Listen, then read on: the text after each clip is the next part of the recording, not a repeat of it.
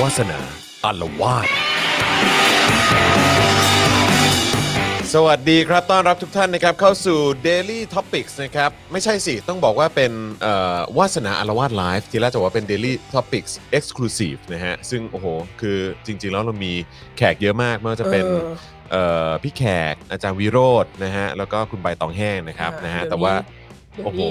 โกอินเตอร์มาก ครับผมโกอินเตอร์มากเลยนะครับนะฮะอ่ะต้อนรับอาจารย์วัฒนาด้วยนะครับผม ค่ะ นะฮะเอาละครับนะ เอ๊ะ ฮะก็ เราเราแชร์กันได้หรือยัง ได้เลยฮะ ได้เลยฮะ ไม่ ตอนนี้กด ไม่ขึ้น แชร์ได้ เลย แล้วนะครับผมนะฮะอ่ะเดี๋ยวรบกวนทางทีมงานวันนี้เป็นเอ่อน้องบิวนะฮะน้องบิวนะฮะเอ่อมุกควายเครียดนะครับผมนะฮะหลายคนอาจจะเอ่อจดจำกันได้นะครับ แล้วก็แน่นอนมีพี่ใหญ่ของเรามาร่วมสังเกตการณ์ด้วยนะครับ นะฮะอ่ะโอเคเดี๋ยวเดี๋ยวช่วยขึ้นช่วยขึ้นแถบให้หน่อยได้ไหมฮะเออนะฮะช่วยขึ้นแถบเพื่อเอ่อเปิดช่องทางในการสนับสนุนให้กับเอ่อรายการของเราด้วยนะครับผมนะฮะ อ่ะโอเคนะครับ ก็เดี๋ยวเราจะรอคุณผู้ชมสักครู่หนึ่งละกันนะครับ โอเแชร์แชร์เรียบร้อย ครับ ะ ผมแล้วเดี๋ยวอีกสักครู่หนึ่งเราก็จะมา เริ่มเนื้อหารายการกันละนะครับ โอเค อ่านะฮะก็วันนี้พี่บิวมาช่วยดูแลเรื่องของเอ่อรายละเอียดในการไลฟ์นะครับผมนะฮะอ่ะกดขอดูคอมเมนต์หน่อยฮะอืมโอเคนะครับเอ่อทักทายกันมาเยอะเลยนะครับ มีคนบอกว่าอาจารย์จัดหนักด้วยนะครับ วัน นี้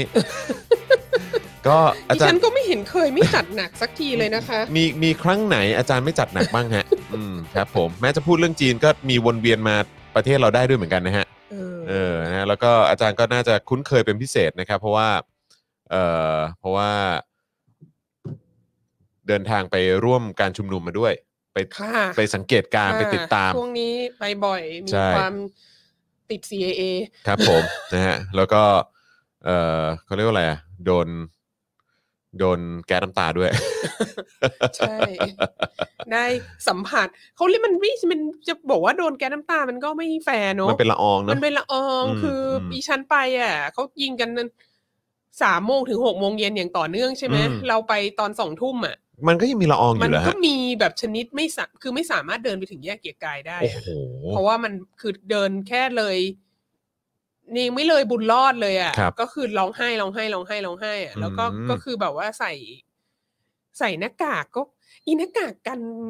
อย่างเงี้ย ครับ ที่กันกันแก๊สเนี่ย อืม มันก็ไม่ได้ใส่ง่ายนะ ครับผม คือใส่ครอบแว่น อืม ก็มองไม่ ก็ เห็น ลำบากอีก เพราะมัน อืม ฟอกไง อ๋อเออใช่ เออ ใช่ใช่ใช่ ไม่ เออ จะไม่ใส่ครอบก็คือต้องเอาแว่นออกแล้วก็ เออ ใส่ไอ้นี่เข้าไป ก็มองไม่ชัดอี ก็ ก มองไม่ชัดอีกคือ น่า ว่า เห็นใจ เราก็ก็เลยโอ้โห อืม เรารู้สึก Amaze มากกับคนที่อยู่หน้าที่ตรงนั้นคือรูปภาพที่ออกมาที่แบบ ที่เอาเอาเอาเอา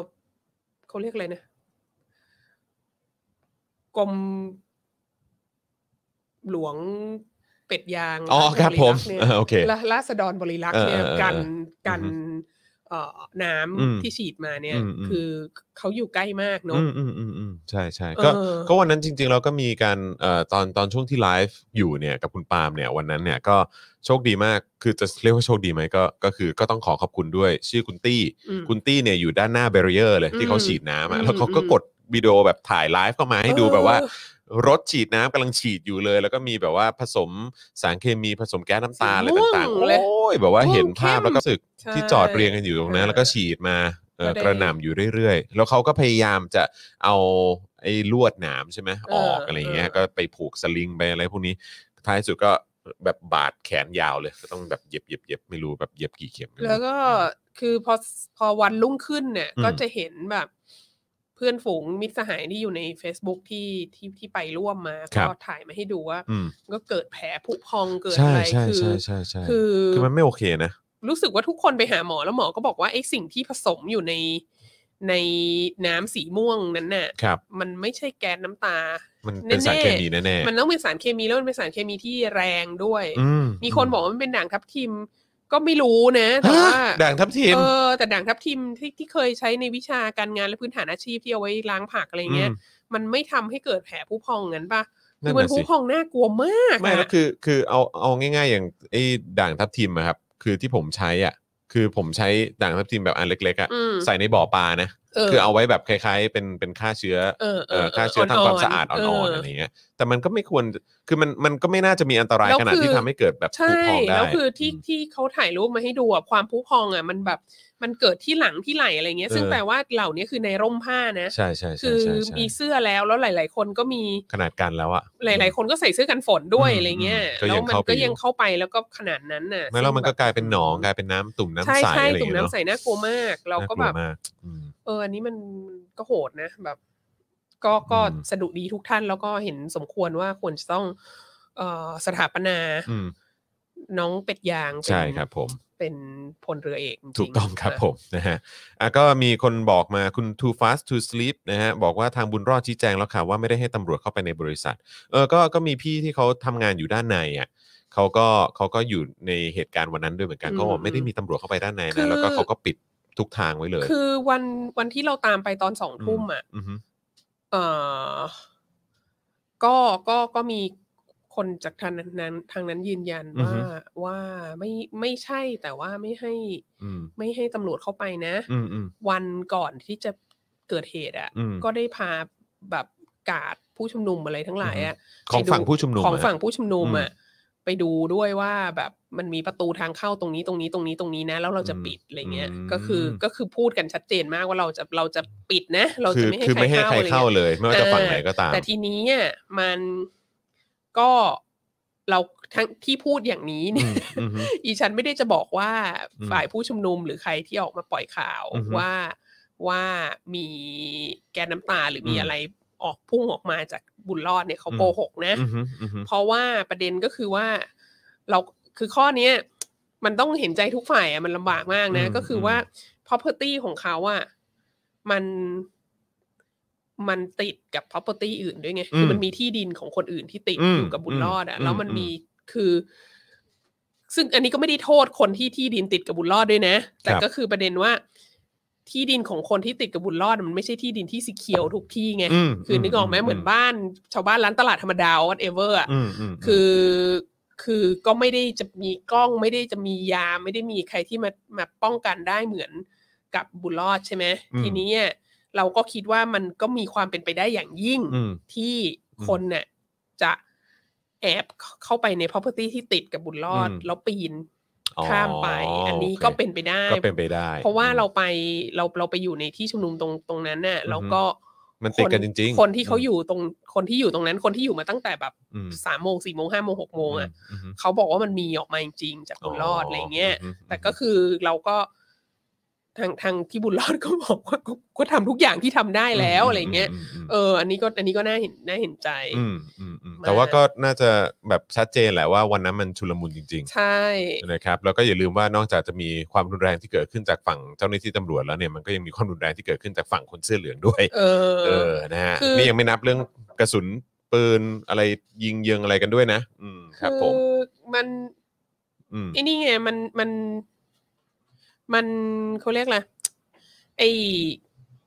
ชัยภูมิที่ที่มันมันไม่ใช่ มันไม่ใช่ปฏิรูปประเทศที่ดีในการในการประท้วงอ่ะ อืม พูดจริงเพราะว่าพอเมื่อวานก่อนที่ไปที่แยกลาดประสงค์เมื่อวันรุ่งขึ้นเนี่ย อือฮึ แยกลาดประสงค์เราก็ไปด้วยใช่ไหม ครับ ซึ่งเออมันก็เห็นได้ชัดว่าชัยภูมิของคือพูดจริงๆว่าถ้าเราจะประท้วงอะ อืม แยกลาดประสงค์ดีกว่าแยกเกียรติกบเกียรติกายห้าร้อยเท่าอะ อืมอืมม คือโอเคแยกเกียรติกายมันก็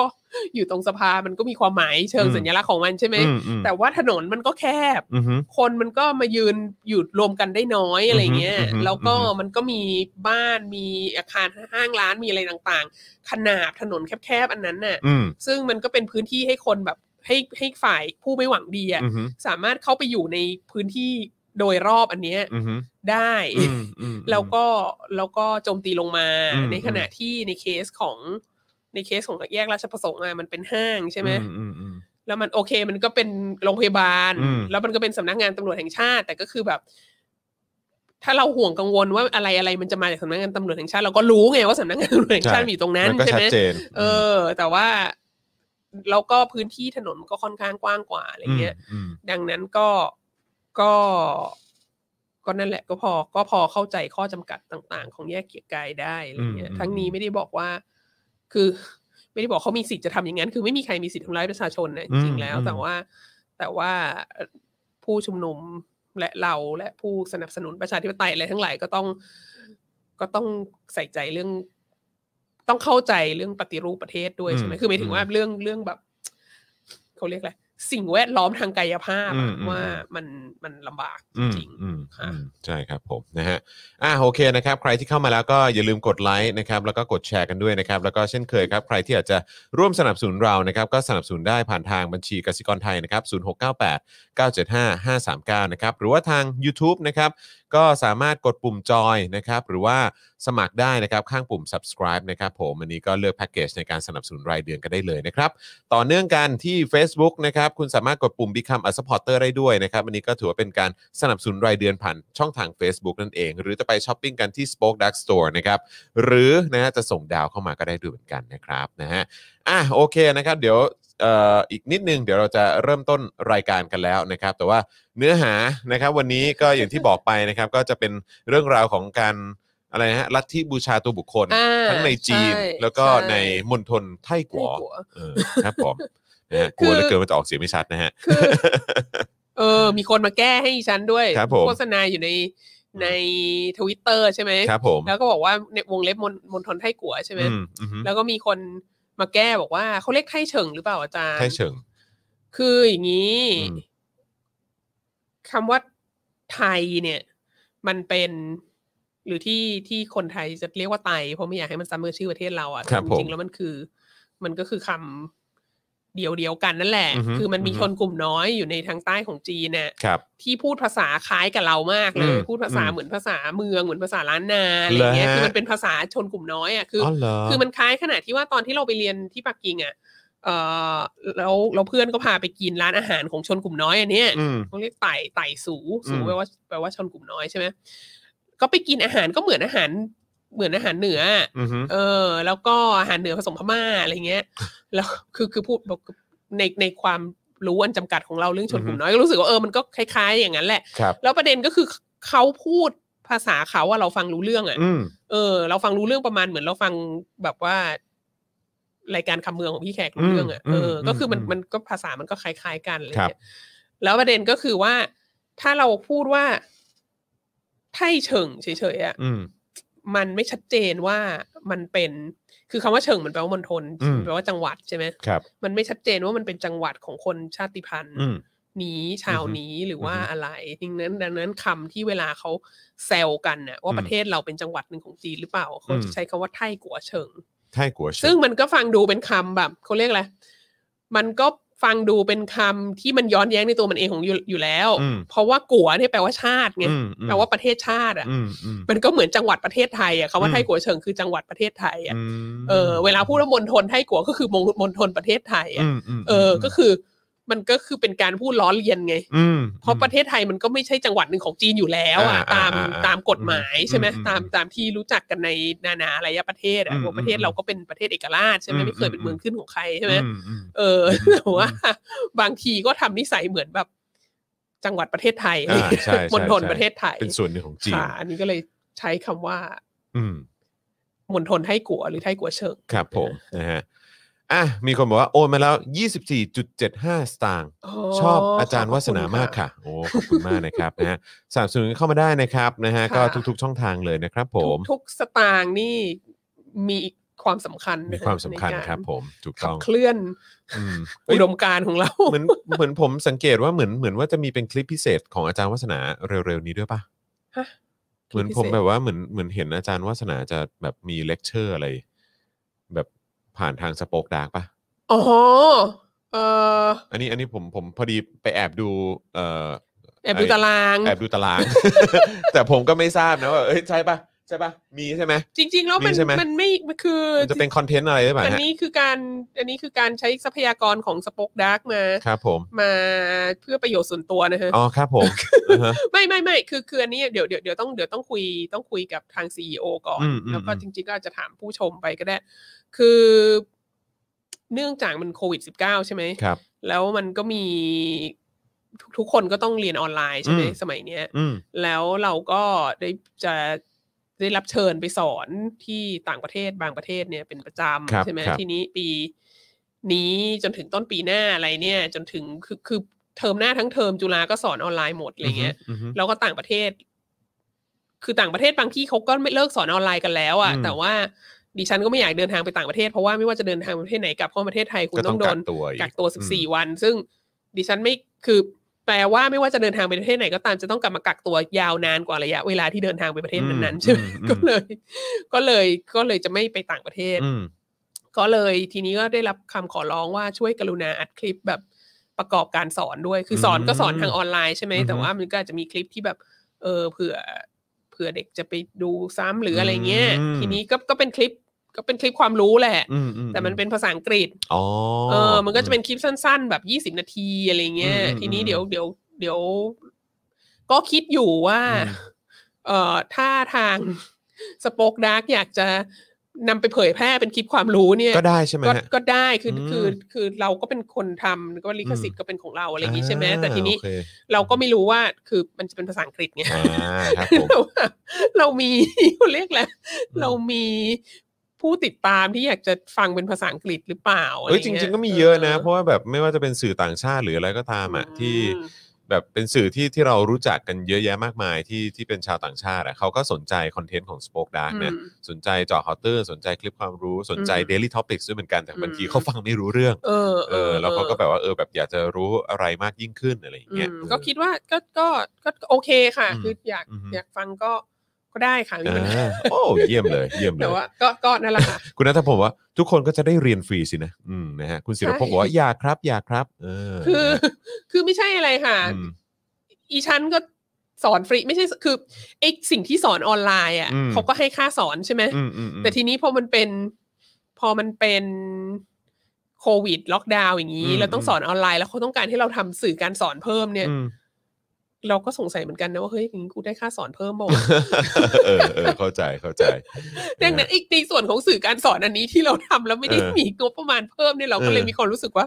เออ มันก็มันก็เป็นสินมันก็เป็นทรัพย์สินของเรา อ่าใช่ใช่ใช่ใช่ใช่นะฮะเออนะครับ อาจารย์ your professor at University of Chicago is from Taiwan right โอ้ยมีอาจารย์ที่ ก็น่าจะมีเย ชิ อะ คา นะ โกหลายคนมากเลย มีทั้งที่มาจากแผ่นดินใหญ่และจากไต้หวันและ อืม จากหลาย ๆ ประเททศค่ะ อืมครับผมนะฮะ มี เพราะฉะนั้นก็ค่อนข้างหลากหลายนะครับ ใช่ ผมนะฮะอ่ะนี่จะ 2 ล้านคนแล้วนะครับผมนะอ่ะย้ำอีกครั้งนะครับ ขอความกรุณากดไลค์นะครับ แล้วก็กดแชร์กันด้วยใครที่กำลังติดตามเราอยู่นะครับ แล้วก็เอ่อยังไม่ได้กด subscribe หรือว่ากด follow ทั้งใน Facebook แล้วก็ YouTube เนี่ยก็อย่าลืมกดกันด้วยละกันนะครับผมนะฮะผมคิดว่าน่าจะถึงเวลาแล้วเรามา เออ เริ่มต้นเนื้อหากันเลยดีกว่านะครับ ใช่ นะฮะเชิญครับ คือ อาจารย์ครับ คือ เราจะเริ่มกันตรงไหนดี จริง ๆ แล้วเดี๋ยวต้องอัปเดตก่อนว่า จริง ๆ แล้วอ่ะช่วงสัปดาห์ที่ผ่านมามันก็มีข่าวสำคัญที่เป็นเหตุการณ์ปัจจุบันเกิดขึ้นเหมือนกันเนาะ ครับ ในแถวจีนแถวฮ่องกงแถวอะไรอย่างเงี้ย แต่มันแบบมันสุดแสนจะเป็นเหตุการณ์ที่มันแบบ น่าสลดหดหูมากอะ่ะ อือฮึ แล้วก็ถ้าถ้าใครติดตามพวกพวกผู้นพวก ผู้นำเรียกร้องประชาธิปไตยในในฮ่องกงอ่ะ อือฮึ ก็จะโดยเฉพาะโจชัววองอ่ะ อืม ก็จะเห็นว่า เอ่อกรณีการประท้วงในประเทศเราที่ผ่านมา กรณีเป็ดยางอะไรต่าง ๆ เนี่ยเขาก็เขาก็ทวีตอย่างต่อเนื่องมาก แล้วเขาก็คือตอนนี้มีความรู้สึกว่าโจโฉหวงพูดเรื่องประเทศไทยมากกว่าฮ่องกงอะไรเงี้ย อืมอืมอืม ซึ่งก็มีเหตุผล เพราะว่าฮ่องกงเนี่ยอยู่ที่ฮ่องกงเนี่ยขยับตัวยากขึ้นทุกที ทุกที อืม ทุกที ทุกทีนะฮะสัปดาห์ที่แล้ว ก่อนพี่ถึกจะมา อืม มีเหตุการณ์สำคัญเกิดขึ้น ครับ นะก็จะอัปอัปเดตนิดนึงแหละ ก็คือว่า รัฐบาลปักกิ่งอ่ะ ผ่านกฎหมาย อืม ที่บอกว่าเอ่อคนที่คนที่พูดอะไรหรือเรียกร้องอะไรที่มันที่มันเป็นอันตรายต่อความมั่นคงของของ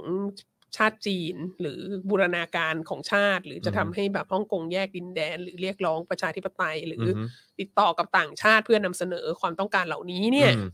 ก็จะถูกเอ่อตัดสิทธิ์ อืม ในการเป็นสมาชิกสภาของฮ่องกง อืม เออ แล้วก็ตัดสิทธิ์ไม่ให้ลงสมัคร รับเลือกตั้งสมาชิกสภาด้วย คือฮ่องกงอ่ะ ได้เลื่อนการ เลือกตั้งท้องถิ่นเนาะ ครับ เขายังมีการเลือกตั้งสมาชิกสภาอยู่ ซึ่งแบบซึ่งฝ่ายค้านเนี่ยมันก็เป็นส่วนน้อยมากอะ อืม ในนั้นน่ะ แต่ว่าเขาก็ยังเขาก็เลื่อนออกไปหนึ่งปี อืม เลยแล้วก็ต่ออายุให้แบบสภามันอยู่ต่อไปได้อะไรเงี้ย แล้วในขณะเดียวกันก็อาทิตย์ที่แล้วเนี่ยผ่านกฎหมายนี้มาพอผ่านกฎหมายนี้มาก็คือ ก็จะนำไปสู่การปลดกลางอากาศ อืมอืม สสที่เป็นฝ่ายประชาธิปไตยอ่ะสี่ อืม คน อืมอืมอืม ดีก็ปลดไปเลยอะไรคเงี้ย รับ ซึ่ง ครับ คือกฎหมายมันก็ออกมากว้างมากอ่ะ มัน อือฮึ ก็สามารถตีความครอบคลุมได้หมดทุกอย่างอ่ะ ครับ แล้วก็อันเนี้ยก็ทำให้สมาชิกสภาส่วนใหญ่ที่เหลืออยู่โดยเฉพาะพรรคพรรคอืมชื่อมีชื่อพรรคชื่อพรรคประชาธิปไตยหรืออะไรเงี้ย อื เด อฮึ โมแครตอะไรเนี่ย ก็แบบก็ ก็รู้สึกว่ามันมันสิ้นหวังอะคือเสียงของตัวเองก็น้อยอยู่แล้ว อืม แล้วก็ยังถูก ตัดสินอีก จะถูกตัดสินเมื่อไหร่ก็ได้ อืม แล้วก็เลือกตั้งเลือกตั้ง ก็โดนเลื่อนออกไป ท้องถิ่นก็โดนเลื่อนออกไป แล้วก็คนที่ถูกตัดสิทธิ์ก็สมัครลงเลือกตั้งแถวนั้นไม่ได้อีกอะไรเงี้ย ก็เลยฝ่ายค้านจำนวนหนึ่งเนี่ยรู้สึกจะสิบหกเสียงหรือไงเนี่ย ก็ก็คือ walk out อะ ลาออกเลยปะ ลาออกออกจากสภาเลยจะไม่ยุ่งแล้วอะไรเงี้ย อ๋อ เอออ อฮึ ซึ่งก็คือหมายความว่าในสภาเนี่ย ก็แทบจะ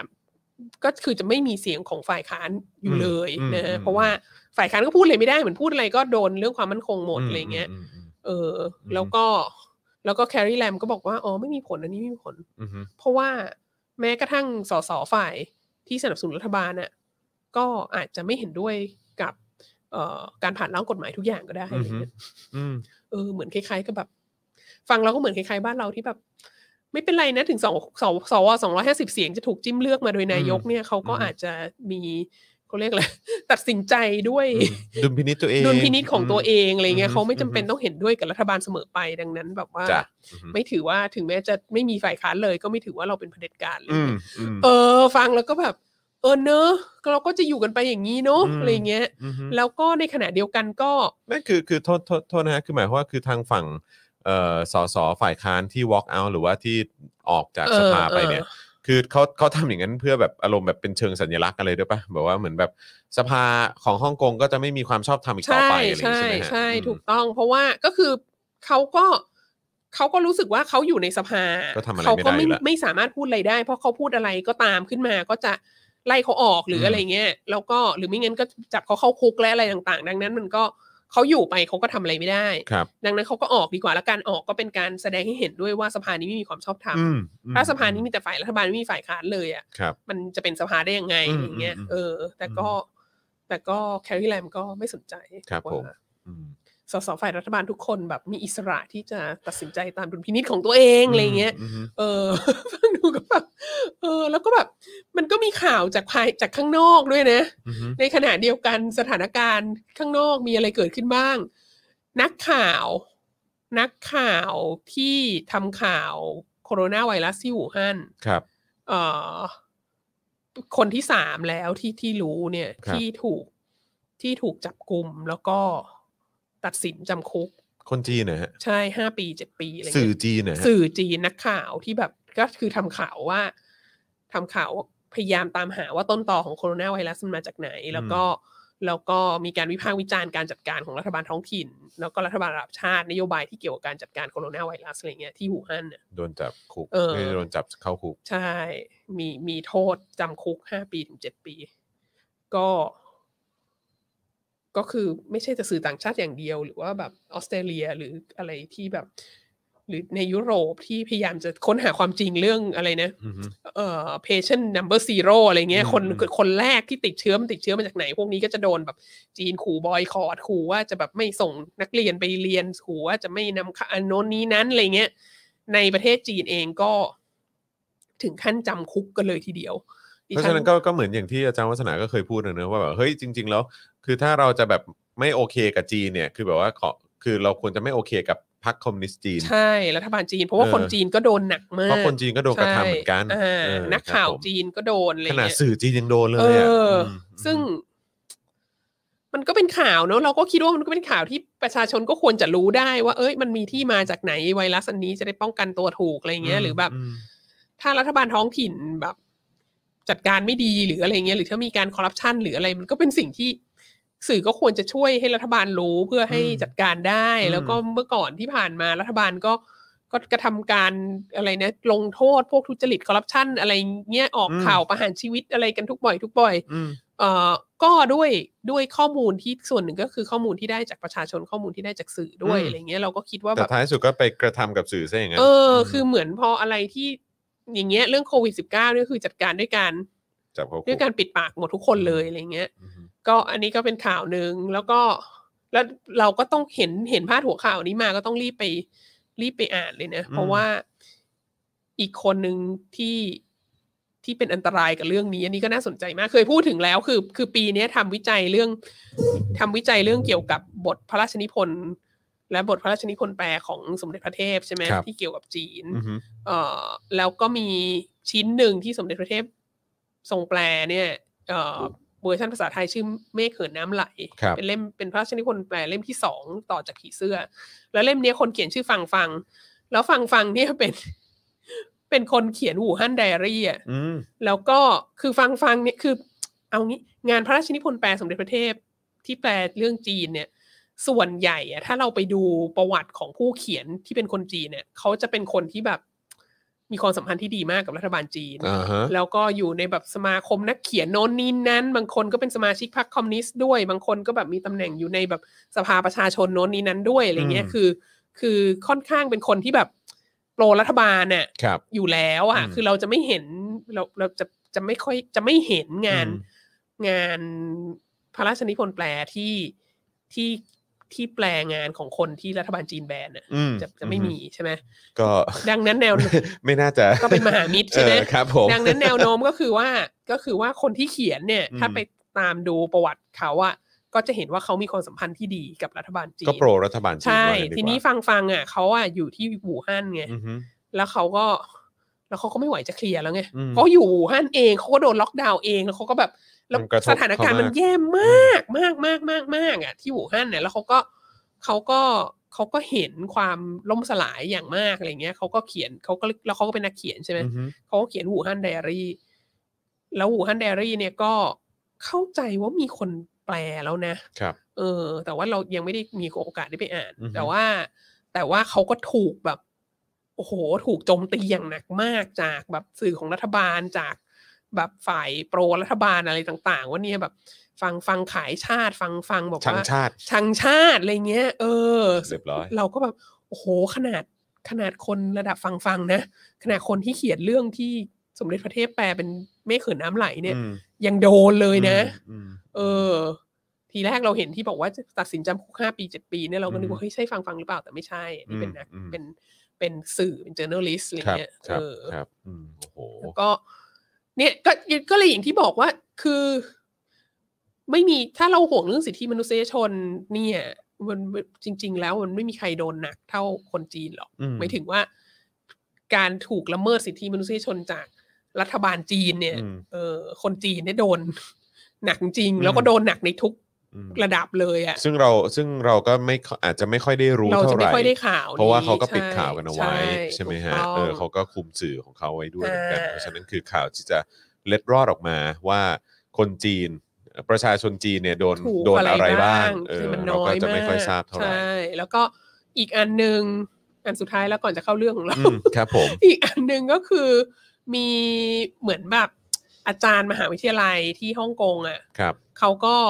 มีเดี๋ยวนี้เขาเรียกเว็บบินาใช่ไหม ครับ คือเซมินาร์ ป็กร คือสัมมนา ออน ใช่ไหม ลน์อะเออ สัมมนาออนไลน์ก็เรียกเว็บบินาร์เขาก็แบบ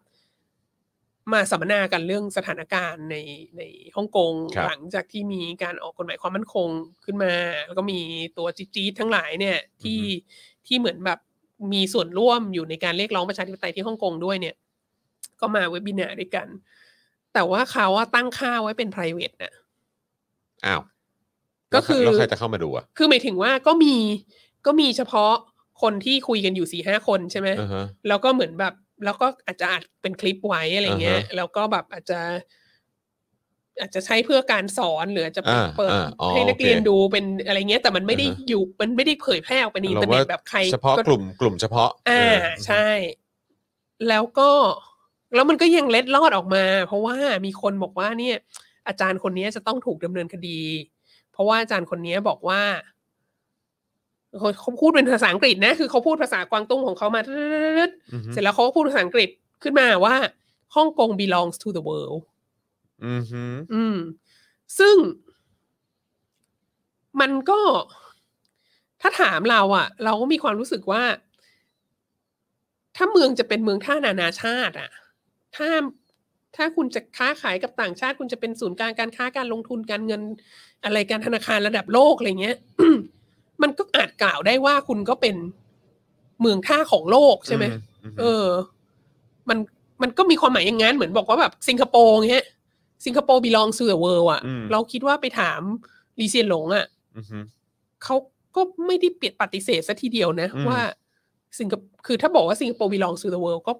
ก็ไม่ผิดนะ อืมอืม เพราะว่าก็เป็นเมืองท่าสำคัญของโลก แล้วก็ จริง คนก็เข้ามา อืม อะไรเงี้ยนึกออกปะแบบแบบมันมันก็เป็นเมืองค่าเมืองค่าสำคัญของโลกในแง่นั้นไง ส่วนหนึ่งของแบบ globalization ของการค้าอะไรระหว่าง อืม โลกอะไรเงี้ย ๆอืม แต่ว่าแค่พูดแค่เนี้ยแค่แค่อาจารย์คนเนี้ยที่ฮ่องกงอ่ะแค่พูดว่าฮ่องกง belongs to the world อ่ะ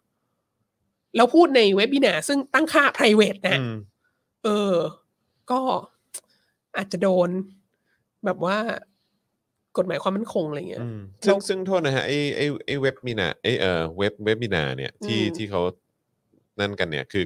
คนที่เข้ามาอยู่ในในกลุ่มสัมมนาเนี่ย อืม คือก็คือเป็นอาจารย์ของทางจีน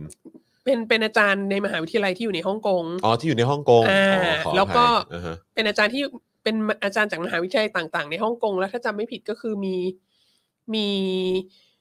แอคทิวิสต์คนหนึ่งที่รีภัยไปอยู่อังกฤษแล้ว แล้วก็ อืม ออนไลน์เข้ามาคุยกัน ก็คือมีสี่คนจากอังกฤษมาคนหนึ่งแล้วอยู่ภายในฮ่องกงอีกสามคน อื้อหือ แต่ก็คือตั้งค่าไว้เป็น โคตร private เสี่ยหมาง ยความว่า เลยเนอะ เห็นแค่สี่คนเนี้ย เออ เออ มันก็เสี่ยงอยู่ดีอ่ะ ใช่แต่ไม่ถึงว่ามันก็หมายความว่าคือสรุปคือมันไม่มี ไม่มีเสรีภาพใดๆ โดยสิ้นเชิงแล้วไงเออ น่ากลัวจังเนาะ เออมัน ขนาดอยู่ในพื้นที่ private แล้วเนาะ ใช่ มันล่มสลาย ก็งจะ แล้ โดน วอะ ได้ แล้วก็สิ่งที่พูดน่ะนึกออกไหมก็ไม่ได้พูดว่าแบบฮ่องกงเป็นประเทศเอกราชอะไรเงี้ย อืมอืม พูดแบบ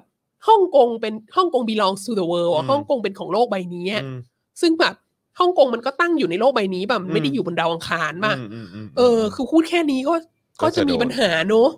เราก็เลยรู้สึกว่า โอ้โห มันแบบ มัน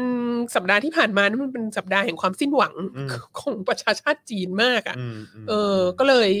ก็เลยอยากจะแบบ อยากจะต้อนรับคริสต์มาสนิดนึง ครับผมอือหือ แบบ เออ เราไปคุยเรื่องอะไรที่มันแบบ ที่มันไม่ใช่เรื่องนี้บ้างไหมกลับไปมองดูในอดีตบ้างไหมอะไรเงี้ย แล้วเมื่อวานก็นั่งอยู่ในร้านกาแฟนั่งทำงานอยู่ ก็ ก็เดี๋ยวนี้คือพอพ้นจากฮาโลวีนมาแล้วเนี่ย ครับ ก็ ก็ก็เปิดเพลงคริสต์มาสกันได้แล้วเนอะ อือฮึ ตอนนี้ไปตามร้านกาแฟก็จะมีเพลงคริสต์มาสเยอะมาก อือหือ ทั้งทงๆที่เออก็ปลายเดือนปลายเดือนพฤศจิกาแล้วเหมือนกันเนาะ ครับ เออแล้วเราก็เลยนึกถึงเออคริสต์มาสเราพูดเรื่องอะไรดีเต็มคริสต์มาสก็อ๋อเราพูดเรื่องน้องชายพระเยซูดีกว่า คือพระเยซูก็ก็เกิดในแถวแบบปาเลสไตน์อะไรอย่างงี้ใช่ไหม ครับ ก็ก็เป็นคนตะวันออกกลางใช่ไหม อือืม แต่ว่าเรามีอะไรที่เกี่ยวกับพระเยซูที่เป็นคนจีนอะไรเงี้ย อืม ก็อ๋อจีนเนี่ยมีน้องชายพระเยซู อือหือ อยู่ ครับผม ก็เลยคิดว่า เออ เรามาคุยเรื่องน้องชายพระเยซู ครับ เพื่อ ผม ต้อนรับเทศกาลคริสต์มาสดีกว่า อื้อหือ แล้วก็อีกอย่างที่น่าสนใจก็คือก็พอพอนึกถึงน้องชายพระเยซูขึ้นมาแล้วก็เลยรู้สึกว่าเออเนี้ยมันเป็น มันเป็นลัทธิบูชาตัวบุคคลเนอะ อือหือ แล้วก็นั่งดูพัฒนาการของจีนสมัยใหม่อะ่ะก็เป็นแบบ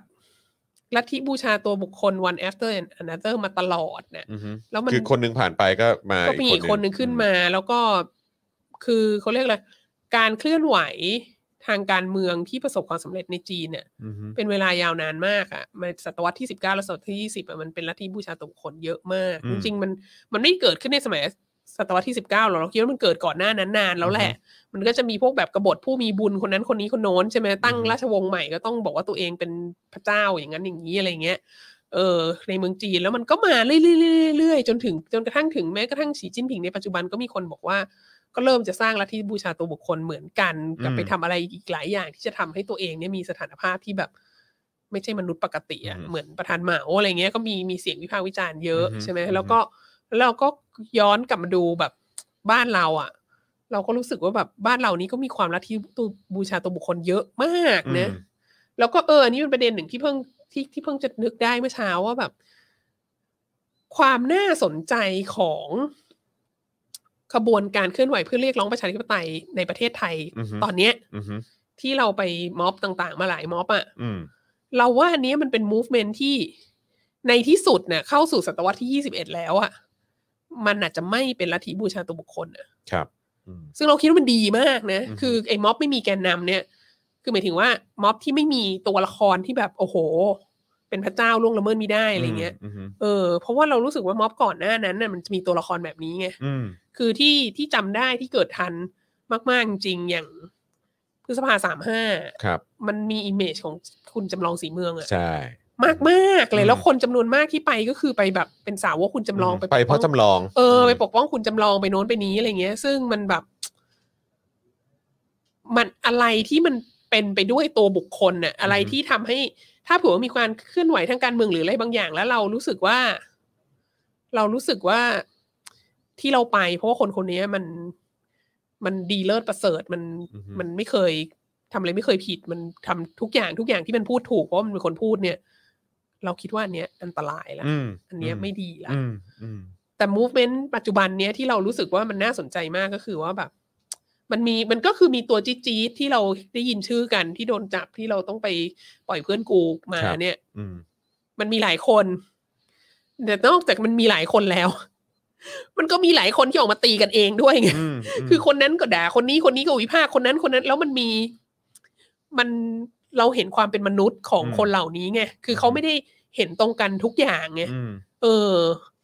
แล้วก็แล้วก็ทำให้เราก็เห็นว่า เออ ทุกคนก็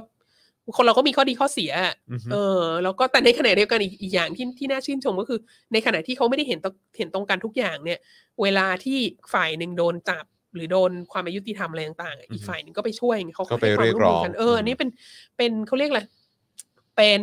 วุฒิภาวะของ อืม คนรุ่นใหม่ที่ที่ตัวเองรู้สึกว่าก่อนหน้านี้มันไม่เคยปรากฏอยู่ในสังคม ม ไทยอ่ะ ม เออสังคม คือถ้า ไทย เกิดว่าไม่เห็นด้วยก็คือ ก็คือ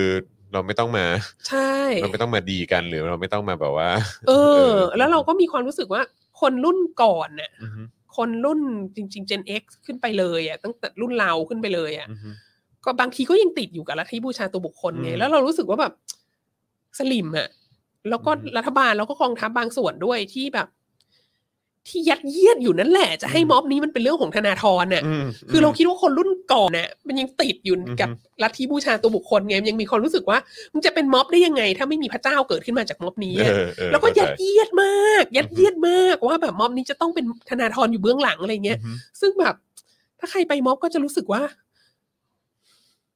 อีฉันไปที่ราชประสงค์ครั้งล่าสุดค่ะ น้องไม้ อือฮึ น้องไม้พูดชื่อธนาธร ครับ แต่น้องไม้พูดชื่อว่า มึงเคยเห็นธนาธรขึ้นเวทีม็อบปลาใสไหมม็ อบนี้ เออ ไม่เคย เออเออเอ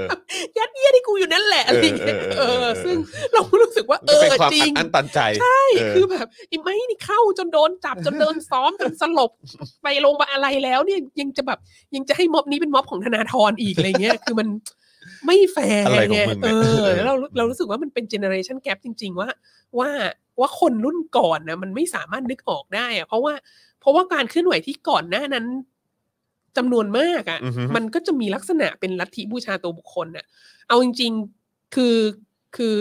ก็พูดก็ต้องระวังนะ คืออย่างอย่างเสื้อแดงอะ่ะ ครับ ซึ่งก็มีความหลากหลายใช่ไหม ครับ ก็ก็เราก็รู้มีเสื้อแดงหลายแบบอะไร อือฮึ ต่างๆ นานา อือฮึ แต่ว่ามันก็ยังมีสมัยปีห้าสามอ่ะ อือฮึ มันก็ยังมีอิมเมจว่า มันก็ยังมีสิ่งที่ทำให้คนเขาเอาไปพูดได้อ่ะ อือฮึ ว่าว่าเสื้อแดงพิทักษ์ทักษิณอะไรเงี้ย หรือเสื้อแดงมีไว้เพื่อตระกูลชินวัตรอะไรเงี้ย อือฮึ ซึ่งเราก็รู้ว่าเสื้อแดงไม่ได้เป็นอย่างนั้นทั้งหมดอะไรเงี้ย อือฮึ แต่ว่า ใช่ มันก็ยังมีอิมเมจมันก็ปฏิเสธไม่ได้ว่าอิมเมจของคุณทักษิณเนี่ย มันเป็นอิมเมจที่ใหญ่มาก อ่าอือฮึ ในในในมูฟเมนต์นั้นอะไร มันยัง เงี้ย คละคลุ้งอยู่ เออ ซึ่งซึ่งเราก็คิดเราก็รู้สึกว่าลัทธิบูชาตัวบุคคลไม่ว่าจะเป็นบุคคลไหนก็ตามอะ ครับ มันก็ unhealthy ไง อืม มันก็ไม่ อืม ปลอดภัยกับ movement เนี่ย อือฮึ แต่ว่าเรารู้สึกว่าประเทศไทยกับจีนเนี่ย วัฒนธรรมไทยกับวัฒนธรรมจีนในข้อเนี้ย อือฮึ มันคล้ายกันมาก ก็คือว่ามันมีความติดอยู่กับลัทธิบูชาตัวบุคคล เอางี้ดีกว่า ยุคก่อนอินเทอร์เน็ตเนี่ย อือฮึ ไทยกับจีนยุคก่อนอินเทอร์เน็ตเนี่ยติดกันละที่บูชาตัวบุคคนหนักมาก อืม แล้วก็มีแนวโน้มที่จะที่จะอยากมีลัทธิบูชาตัวบุคคล คือ อฮึ เหมือนแบบ movement ทางการเมืองเนี่ย มันจะไม่สามารถประสบความสำเร็จได้เลย ถ้ามันไม่มีพระเจ้าเกิดขึ้น อื นะ มอืม ทั้งไทยทั้งจีนเนี่ยแล้วก็แล้วก็มาถึงศตวรรษที่ 21อะทั้งไทยทั้งจีนก็ประสบภัยแบบเดียวกัน คือหมายถึงว่าชนชั้นนำนะประสบภัยแบบเดียวกันก็คือว่า คนรุ่นใหม่ที่เป็นคนรุ่นอินเทอร์เน็ตเนี่ยที่แบบได้รับข้อมูลข่าวสารกว้างขวางโน้นนี้นั้น เนี่ยเขาไม่เอาลัทธิบูชาตัวบุคคลแล้วไง อืม ในฮ่องกงก็เป็นม็อบลักษณะเดียวกันที่แบบว่าไม่ได้มีพระเจ้าเกิดขึ้นมา อือฮึ คือแม้กระทั่งโจโชวองอ่ะ ก็มีคนวิพากษ์วิจารณ์มีคนไม่เห็นด้วย มีคน ก็ก็ทะเลาะกันภายในกับกับกับผู้นำเหมือนกันอะไรเงี้ยแล้วก็มีความเห็นต่างมีความอะไรเงี้ย อือฮึ ทั้งสิ้นเนี่ย อืม แล้วแล้วอย่างกลุ่มที่เคลื่อนไหวอยู่ในประเทศไทยตอนนี้ก็ก็เห็นได้ชัดว่ามันมีความแตกต่างหลากหลาย แล้วมันไม่มีลัทธิบูชาตัวบุคคอืลอฮึ ในขณะที่รัฐบาลจีนอย่างที่บอกว่าสีจิ้นผิง แล้วก็รัฐบาลคอมมิวนิสต์จีนก็มีความพยายามในการสร้างลัทธิบูชาตัวบุคคลของตัวเองขึ้นมา อืม อะไรเงี้ยเพื่อใช้ในการปลุกกระแสชาตินิยมอะไรเงี้ย อือฮึ แล้วแล้วเราก็รู้สึกว่าชนชั้นนำในประเทศไทยทั้งรัฐบาลเผด็จการทั้งทั้งกองทัพเนี่ยก็พยายามที่จะยัดเยียดว่าว่าม็อบเนี่ยเป็นของคุณธนาธรอะไรเงี้ยหรือพยายามจะสร้างลัทธิบูชาตัวบุคคลอะไรของตัวเองขึ้นมา อือฮึ เหมือนกัน ซึ่งซึ่ง เราสิ่งที่เราจะบอกคือมันไม่เวิร์กแล้วในศ ใช่ ตวรรษที่ยี่สิบ คื เอ็ อ ด กำลังจะถามเลยว่า ซึ่งมันไม่เวิร์กใช่ไหม มันไม่เวิร์กไง ออ เรารู้สึกว่ามันมันไม่เวิร์กแล้วแล้ว อืม แล้วเราก็เห็นความไม่เวิร์กทั้งทั้งในในประเทศจีนและในประเทศไทยอ่ะ อืม เหมือนกัน อือฮึ อะไรเงี้ยวันนี้ อือฮึ ก็เลยคิดว่า เออมาคุยกันเรื่องตัวอย่างของ อือฮึ ลัทธิบูชาตัวบุคคล ซึ่งเราชอบตัวอย่างนี้เพราะมันเป็นตัวอย่างที่ทุกครั้งที่สอนน่ะแล้วทุกครั้งที่พูดขึ้นมา นิสิตก็จะแบบขำอ่ะ อืม แล้วนิสิตก็จะแบบ คนสมัยก่อนมันเชื่อเขาไม่ได้ยังไงวะเรื่องเนี้ย อืมอืมอืม แต่ว่าพอเราไปคุยกันจริง ๆ ว่าเออมีที่มาที่ไปยังไง เราจะเห็นว่าเฮ้ยไอความที่เรารู้สึกว่าขำเนี่ย มันไม่ได้ต่างกับชีวิต เราในศตวรรษที่ยี่สิบมากเท่าไหร่นะคือ แล้วพอมาถึงศตวรรษที่ยี่สิบเอ็ดไงเด็กรุ่นใหม่ที่มาเรียนกับเราก็แบบเฮ้ยขำแล้วเนี่ยอะไรเนี่ยแต่ว่าสำหรับเราที่โตขึ้นมาในศตวรรษที่ยี่สิบระหว่างสงครามเย็นและอะไรเงี้ยเราก็แบบเห็นอันนี้แล้วเราก็แบบเออเออจริง ๆ มันก็ อืม บูชาตัวบุคคลแบบนี้ก็ไม่ได้ไกลตัวเท่าไหร่นะเอ ม ออ มมอืมแบบคุ้นๆนะ ใช่ เออ มันคุ้นๆ สิ่งสิ่งที่เห็นเป็นตัวอย่างอันนั้นเนี่ย จริง ๆ แล้วก็ เอ่อในบ้านเรา อืม ก็ไม่ได้ต่างกันปะวะ อืมอ่าฮะ เออ โอเค ครับ อารัมมายาวมากแล้ว ครับ นะ ผม ก็คือสิ่งที่จะพูดถึงวันนี้แหละ ก็มีคนหลายคนก็เดาออกแล้วแหละ ว่าคือจะพูดถึงผู้นำของกบฏไทยผิง ครับ นะ ผมอ่าใช่เมื่อกี้คอมเมนต์เข้ามาเยอะเลย อ่า ครับ ใช่กบฏไทยผิงเนี่ยก็เป็นเหตุการณ์ที่เกิดขึ้นในช่วงกลางศตวรรษที่ 19 นะฮะ อืม ระหว่างปี 1850 ถึง 1864 โดยประมาณ ครับ เออแล้วก็มีที่มามาจากหัวหน้ากบฏเนี่ย ชื่อหงซิ่วฉวนเนี่ย อืม เขาอะบอกว่าเขาเป็นน้องชายพระเย ซู แล้วเขาก็นำกบฏนะฮะ คือสมัยนั้นมีแบบเขาเรียกว่าอะไรฮะ เป็นเอ๊ะตั้งตั้งแต่สมัย ตอนนั้นนี่มีแบบเส้นทางสายใหม่ไปปาเลสไตน์ อ้าว อันเนี้ยโดยหลักการ อ่าฮะ โดยหลักการเราต้องพูดก่อนว่า อ่าฮะ พระเยซูเนี่ย เกิดมาได้ไง อืม พระเยซูเนี่ย เกิดจากสาวพรหมจรรย์นะฮะ ใช่ อืม ถึงแม้ว่า พระแม่มารีเนี่ย จะแบบจะจะจะมั่นหมายไว้กับ โจเซฟ โยเซฟเนี่ย แต่ว่าพระเยซูเนี่ย อืม เกิดกับสาวพรหมจันทร์นะคือ อืม คือคือไม่ได้เป็นลูกของโยเซฟนะ อืม เป็นลูกของ พระเจ้า พระเจ้า ใช่ นะ แล้วถามว่าก็คือปฏิสนธินิรมนต์ไง ม คือปฏิสนธิได้โดยนิรมนต์มิได้มีมนทินมัวหมองไงใช่ไหม อือืม ก็คือดังนั้นน่ะประเด็นก็คือว่า ดังนั้นมันไม่มีความจำเป็นต้องมีใครเดินทางผ่านเส้นทางสายใหม่มาที่ประเทศจีนหรืออะไร เพราะว่า อืม ปฏิสนธินิรมนต์คนที่ทำให้พระนางมารีท้องก็คืออ ม พระเจ้าไง อืมอืมอืมอืม แล้วพระเจ้าก็คิดว่า เออ มีลูกหนึ่งคนใช่ไหม อือฮึ เมื่อสองพันกว่าปีมาแล้วใช่ไหม ครับ ก็ไปมีลูกอยู่ในปาเลสไตน์อะไรแถว อื นั้น ม นะ อืม แล้วเวลาผ่านไป เกือบเกือบสองพันปีเนาะ อืม โลกก็วุ่นวายยุ่งเหยิงอะไรต่าง ๆ เนี่ย อืม ก็คือ ก็คือพระเยซูลงมารอบหนึ่งแล้วก็ยัง อืม ปราบยุคเข็นไม่ไม่ อือฮึ หมดไง อืม ยังไม่เสร็จไงพระเจ้าก็อาจจะคิดว่าเออส่งส่งมาอีกคนไหมอะ ครับผม เออต้องต้องส่งลูกมาอีกคนแล้วมั้ง อืม แล้วถ้าเป็นพระเจ้าอ่ะ ในปลายศตวรรษที่สิบเก้าอ่ะ ในศตวรรษที่สิบเก้าอ่ะ อืม จะส่งที่ไหน ก็ต้องส่งที่ที่แบบ ก็ควรจะส่งที่ที่มีประชากรมากที่สุดในโลกปะ อืมอืม เออแล้วเป็นศูนย์กลางอารยธรรมศูนย์กลางการค้าเป็นอะไรเงี้ย อืม คือชาติตะวันตกทุกคนน่ะที่ที่บูชาพระเจ้าของคริสต์เนี่ยเขาก็ไปค้าขายกับจีนไปอะไรมีเมืองท่าอะไรแถวนั้นกันหมดแล้วไง อืมอืม เออ เราเป็นพระเจ้าเราก็แบบ เออ เนี่ยก็มีคนคริสต์นะ อยู่ตามเมืองท่าอะไรนี้เยอะแล้ว ต้องดูเรื่องของภูมิรัฐศาสตร์ อ่าใช่ พระเจ้าก็เลยปฏิสนธินิรมนต์มาอีก อือฮึ คนหนึ่ง ครับผม คือมัน คือถ้าเชื่อได้ว่า ครับผม นเมื่อ 2020 ปีที่แล้วปฏิสนธินิรมนต์น่ะ อืมอืม ทำไมอยู่ที่ปาเลสไตน์อ่ะ อืม ทำไมจะเป็นไปไม่ได้ที่พระเจ้าจะแบบเออส่งมาที่เมืองจีนแล้วกั อื น ม จริงๆส่งมาที่เมืองจีน make make sense กว่าส่งมาที่ปาเลสไตน์เยอะมาก อื นะ มอืม เออ อื มใช่อืม ค่ะ ครับผม อันนี้ก็ต้องก็ต้องสอบทานความเชื่อของตัวเองด้วยนะครับ อันนี้ ผม ในฐานะที่เราทั้งสองคนก็ได้รับ อืม สิทธิ์ล้างบาป ใช่ แล้วอะไรเงี้ย ใช่ครับ เป็ ผ น ม แบบแคทอลิกถูก แล้วก็ ต้อง ไป ตา โบ ม ส ก ถ์ ฎมามหาย อืมครับ เอ ผม อ เออนะฮะ anyway ก็ก็มันมีที่มาที่ไป ม คือคนเนี้ยของซิ่วฉวนน่ะไม่ใช่ว่าเขาอยู่ดีๆเขาก็คิดขึ้นได้หรอก มันน่าสนใจมากก็คือว่า คือว่าเหตุการณ์กบฏเนี่ย มันเกิดหลังจากที่จีนแพ้สงครามฝิ่นไปประมาณแปดปี ครับ ก็คือสงครามฝิ่นเนี่ย คืออังกฤษมาลบกับจีนใช่ไหม อื ด้วยเรื่องที่จีนจะไม่ให้ค้าฝิ่น แล้วจีนก็ไปยึดฝิ่นของเรืออังกฤษแล้วก็ทำลายทิ้ง แล้วก็เลย ก็เลยมีการลบกัน แล้วพอลบกันเสร็จก็จีนก็แพ้ อืม ก็เลยมีข้อตกลงอังกฤษก็เลยบังคับให้จีนน่ะเปิดเมืองท่าการค้าเสรี อืม แล้วก็ข้อตกลงแบบคล้ายๆสนธิสัญญาเบลลิงเลยเพราะว่า อือ ส ฮึ นธิสัญญาเบลลิงไปล่อเขามาเนี่ย อืม ก็คือว่าอะไรนะ สามารถพ่อค้าอังกฤษเนี่ยพ่อค้าต่างชาติสามารถค้าขายกับผู้ผลิตในจีนได้โดยตรง ไม่ต้องผ่านพระคลังสินค้า ไม่ต้องผ่านแบบว่ารัฐซึ่งเป็นตัวกลาง อืม เหมือนเมื่อก่อน อืม แล้วก็มีภาษีแฟลตเลท อืม ก็คือสามเปอร์เซ็นเลยเนี่ย ครับ แล้วก็เอ่อยกเว้นฝิ่น อืม ฝิ่นนี่เป็นสินค้าปลอดภาษี อืม แล้วก็ไอการค้าเหล่าเนี้ยที่จะค้าขายเสรีได้เนี่ยก็คือค้าในเมืองท่าการค้าเสรีที่ที่จีนเนี่ยอนุญาตให้อังกฤษเข้ามาควบคุม อืม เอ่อซึ่งหลังสงครามฝิ่นเนี่ยก็เปิดให้ห้าเมือง อืม แรกนะฮะอ๋อแล้วก็ให้สิทธิสภาพนอกอาณาเขตกับ subject เจ้าอาณานิคมคืคอรับ subject อังกฤษด้วย แล้วต่อมาก็ให้ subject ใครต่อใครทุกคน อืม จะมหาอำนาจต่างๆ ก็มีมีสิทธิสภาพนอกอาณาเขตทั้งสิ้น อือฮึ ในแบบจริงๆก็คือคล้ายกับเคสของไทยมาก ทีนี้เมืองท่าการค้าเสรีชุดแรกที่เปิดขึ้นมาหลังสงครามฝิ่นเนี่ย เมืองที่สำคัญเมืองหนึ่งคือเมืองกวางโจว ครับ กวางเจาเนี่ย อือฮึ ที่เราเรียกกันเนี่ยซึ่งไอเมืองกวางเจาเนี่ยก็คืออยู่ในมณฑลกวางตุ้ง อือฮึ ก็อยู่ทางทางใต้อยู่ใกล้ๆฮ่องกง อืม แล้วคุณหงซิ่วฉวนเนี่ยเขาก็มาจากเอ่อพื้นที่ที่ปัจจุบันนี้เป็นเขตที่ชื่อกัวตู อืม ซึ่งก็คือเป็นซับเบิร์บของกวางโจว อืม ก็คือ ก็คือเมืองเล็กๆ ที่เขาอยู่เนี่ยเนี่ยตำบลที่เขาอยู่เนี่ย มันอยู่ใกล้กับกวางโจว อืม มาก อือฮึ นะฮะ แล้วเขาก็เขาก็เป็นลูกชาวนา แล้วเขาก็เป็นลูกที่เรียนหนังสือเก่ง อืม ก็เลยได้รับเป็นลูกก็คือเป็นเป็นคนที่จะได้เป็นคนที่เรียนหนังสือเพื่อสอบเข้ารับราชการ ครับ ตอนศตวรรษที่ 19 นั้นก็ยังอาชีพที่ดีที่สุดคืออาชีพรับราชการ อืม ก็ต้องสอบเหมือนสอบเจ้าหงวน อืม เขาก็เรียนหนังสือเพื่อสอบเจ้าหงวน แล้วพอ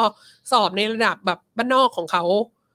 ผ่านแล้วอ่ะ ก็จะต้องไปสอบในระดับที่สูงขึ้น อืม ที่เมือง อืม ที่ตัวเมืองที่ใกล้ที่สุด ซึ่งตัวเมืองที่ใกล้ที่สุดเขาก็แน่นอนคือเมืองกวางโจว อืมครับผม เขาก็ไปสอบ ทีนี้ประเด็นก็คือว่าเขาสอบหลายครั้งมาก อืม แล้วมันสอบได้แค่แบบอย่างมากคือปีละหนหรือสองปีหนสามปีหนมันไม่ได้สอบได้หลาย ๆ ครั้ง ไม่ได้เปิดรับตลอด ใช่ไหม ดังนั้นเขาก็ไปสอบแล้วก็ไม่ผ่านไม่ผ่านไม่ผ่านที่ที่กวางโจวเนี่ยรู้สึก อือฮึ จะสามสี่ครั้งเนี่ย อืม จนครั้งสุดท้ายเขาก็แบบ nervous breakdown ป่วยไม่สบาย แล้วไอ้ครั้งหลังสุดที่เขาไปอ่ะมันมันคือหลังจากที่เกิด หลังจากที่กวางโจวกลายเป็นเมืองท่าการค้าเสรีแล้ว ครับ ดังนั้นมีชาวตะวันตกเข้ามาอยู่เยอะมาก ครับ แล้วเขาป่วย nervous breakdown ไปเป็นไข้ไม่สบายแบบ อืม เพ้อเจออะไรเงี้ยเขาก็เลยได้รับการช่วยเหลือไปรักษาในโรงพยาบาล ซึ่งเป็นโรงพยาบาลสมัยใหม่ ซึ่ง อือฮึ ดำเนินการโดยมิชชันนารีแบปทิส อืม ชาวอเมริกัน อืม ก็รักษาพยาบาลแล้วในขณะที่รักษาก็แนะนำให้รู้จักกับพระเยซูและให้อ่านแบบบทอ่านอะไรต่างๆ ที่เขาแปลมาแล้วอะไรเงี้ย อืม ก็สอนศาสนาเบื้องต้นอยู่นิดหน่อย อืม แล้วก็ แซมเข้าไปด้วย เออ หงซิ่วเฉินก็ก็ได้รับการรักษาอยู่เป็นระยะสั้นๆอะไรเงี้ย แล้วก็ก็กลับมา กลับบ้านแล้วก็ก็ทีแรกก็เออจะเลิกสอบแล้วจะไปทำอาชีพเป็นแบบครูสอนหนังสือละไปหา อือฮึ งานทำโน่นนี่นั่นก็ทำมาอีกสักพักหนึ่งก็มีเพื่อนที่แบบไปสอบด้วยกันที่กวางโจวแล้วก็สอบไม่ผ่านเหมือนกันนั่นแหละก็มาเยี่ยมแล้วก็คุยคุยๆกันแล้วก็อยู่ดีๆก็เกิดนึกขึ้นมาได้ว่า เฮ้ย จริงๆ แล้วตอนที่ป่วยนั้นน่ะ มันมีนิมิตนะ อือฮึ มีนิมิตว่า ไปเจอกับผู้ชายที่หนวดเคราวยาวขาวแก่อายุมาก อือฮึ คนหนึ่งแล้วก็ผู้ชายที่ผมแบบ หน้าตาตะวันออกกลาง หนุ่มๆอีกคนหนึ่ง แล้วก็ทั้งสองคนเนี่ยก็ได้มอบดาบให้ ก็ตอนนั้นก็ไม่ไม่เข้าใจว่ามันคืออะไรอะไรเงี้ย แต่ว่าพอกลับมาแล้ว กลับมานั่งทบทวนใหม่แล้วก็แบบอ๋อเข้าใจละ ก็คือ เนี่ยต้องเป็นพระเจ้ามาเข้าฝันแน่ๆเลยมาแสดงนิมิตอะไรเงี้ยแล้วผู้ชายที่หน้าตาตะวันออกกลางที่อายุน้อยหน่อยก็ต้องเป็นพระเยซู เพราะพระเยซูเนี่ย มาด้วยกัน ถูกตึงกางเขนตอนอายุสามสิบสามเนาะแบบ อืม แบบยังหนุ่มอยู่เนาะ อือฮึ มาด้วยกันแล้วก็ให้ดาบ ให้ดาบด้วย อืม อืม ก็บอกว่าดาบก็ดาบเนี้ยก็แปลว่าเขาอะต้องนำการปฏิวัติแล้วก็ล้มขับไล่พวกคนต่างชาติออกไป อือฮึ แต่คนต่างชาติเนี่ยไม่ใช่ฝรั่งนะเขาไม่ขับไล่ฝรั่ง เพราะว่าฝรั่งอะก็บูชาพระเจ้าเหมือนกันใช่ไหม อืมถือว่าเป็นพวกเดียวกันเห เอ รอ อ เป็นเป็นลูกพระเจ้าเหมือนกันใช่ไหม อ่าฮะ เขาต้องขับไล่ราชวงศ์ชิง เพราะว่าราชวงศ์ชิงเนี่ยเป็นแมนจู ไม่ใช่ อืม คนจีนฮั่น อืม ราชวงศ์ราชวงศ์ชิงเนี่ยเป็นอนารยชนเป็นคนต่างชาติ อืม แล้วก็แบบขวางทางอยู่ขวางทางในการที่จะบูชาพระเจ้าของเขาอยู่เนี่ย อืม เออทำให้คนจีนเนี่ยไม่ไม่บูชาพระเจ้าไงคนจีนก็บูชาบรรพชนอะไร อือฮึ แบบ ตามของจื้ออะไรแบบ เข้าถึงพระเจ้าไม่ได้ ใช่เขาถึงพระเจ้าไม่ได้ดังนั้นเขาต้องเขาต้องล้มราชวงศ์ชิง ครับ เออเขาก็คิดอย่างนี้ขึ้นมาได้ อือฮึ เขาคิดอย่างนี้ขึ้นมาได้ เขาก็ไม่ได้ออกไปประกาศเลยนะทีแรกอะเขาก็ อือฮึ คิดว่าเดี๋ยวก่อนเขาต้องแบบ เขาต้องไปเรียนรู้เรื่องพระเจ้าให้มากพอก่อน อืม เขาก็กลับไปที่กวางโจว ครับ แล้วก็กลับไปหามิชชันนารีนั้น อือฮึ แล้วก็ไปขอเรียนคำสอน อือฮึ เพื่อที่จะได้รับการล้างบาป อืม เขาก็เรียนอยู่แบบเป็นเดือนนะ แต่ว่ามิชชันนารีนั้นน่ะชื่อมิสเตอร์โรเบิร์ตส์ อืม ท้ายที่สุดก็ไม่ยอมล้างบาปให้เขา อืม เพราะว่ารู้สึกว่า ไม่ใช่ไม่ใช่ไม่ใช่ อันนี้ไม่อันนี้ไม่ใช่ แปลกๆแล้ว อันนี้ไม่ใช่ เออ คริสตศาสนาแล้วแบบพระเยซู เออ ในพระคัมภีร์เนี่ยพระเยซูไม่มีน้องชาย เออแล้วก็พระเยซู แล้ว คงพระเยซู ไม่เอาดาบให้ แล้วพระเยซูไม่ไม่มีน้องชายเป็นคนจีนแน่นอนอะไรเงี้ยเออ ก็ก็ โอ้ตาย แล้วเขาก็รู้สึกว่า ถ้าเขาล้างบาปให้อ่ะ อืม คงซิ่วฉวนเนี่ยก็จะเอาอันเนี้ยไปเคลม ครับ แล้วก็จะจะทำให้สามารถเรียกร้องให้พวกชาติตะวันตกที่เป็นคริสต์ทั้งหลายมาสนับสนุนตัวเองได้ อือฮึ แล้วเขาก็รู้สึกว่า แล้วเขาก็จะถูกว่าว่าเขาเป็นหมอสอนศาสนา อือฮึ ทำไมเขาไม่รู้ว่าสิ่งนี้มันไม่ใช่คริสต์ศาสนา อืม สิ่งนี้มันคือเขาเรียกอะไรฝรั่งเรียกเฮเรซีอ่ะสิ่งนี้ อืม คือการแบบบิดเบือน คำสอน อือฮึ ของพระผู้เป็นเจ้าอะไรเงี้ย ครับครับ เพื่อผลประโยชน์ทางการเมือง ครับ เขาก็เลยไม่ไม่ยอมล้างบาปให้ อืม เขาบอกไม่ใช่ อันนี้ไม่ใช่เธอเข้าใจศาสนาผิดอะไรเงี้ย ก็หงซิ่วชวนก็มีได้นำพาก็ก็กลับก็กลับไป แล้วก็เริ่มประกาศลัทธิของตัวเอง ชื่อว่าไท่ผิงเทียนกัว อือฮึ ไท่ผิงเนี่ยเป็นเป็นคำเดียวกับที่จีนใช้ในมหาสมุทรแปซิฟิกนะแปซิฟิกแปซิฟิกมันแปลว่าเกรดพีซใช่ไหม ครับ ไท่ผิงไท่แปลว่าเกรด อือฮึ ยิ่งใหญ่ผิงแปลว่าสันติสุข อือฮึ สงบสุขอะไรเงี้ยสันติสุขอันยิ่งใหญ่ อือฮึ ไทยผิงเทียนกัวเทียนแปลว่าสวรรค์กัวแปลว่าประเทศชาติใช่ไหม อือฮึ ดังนั้นก็คืออาณาจักร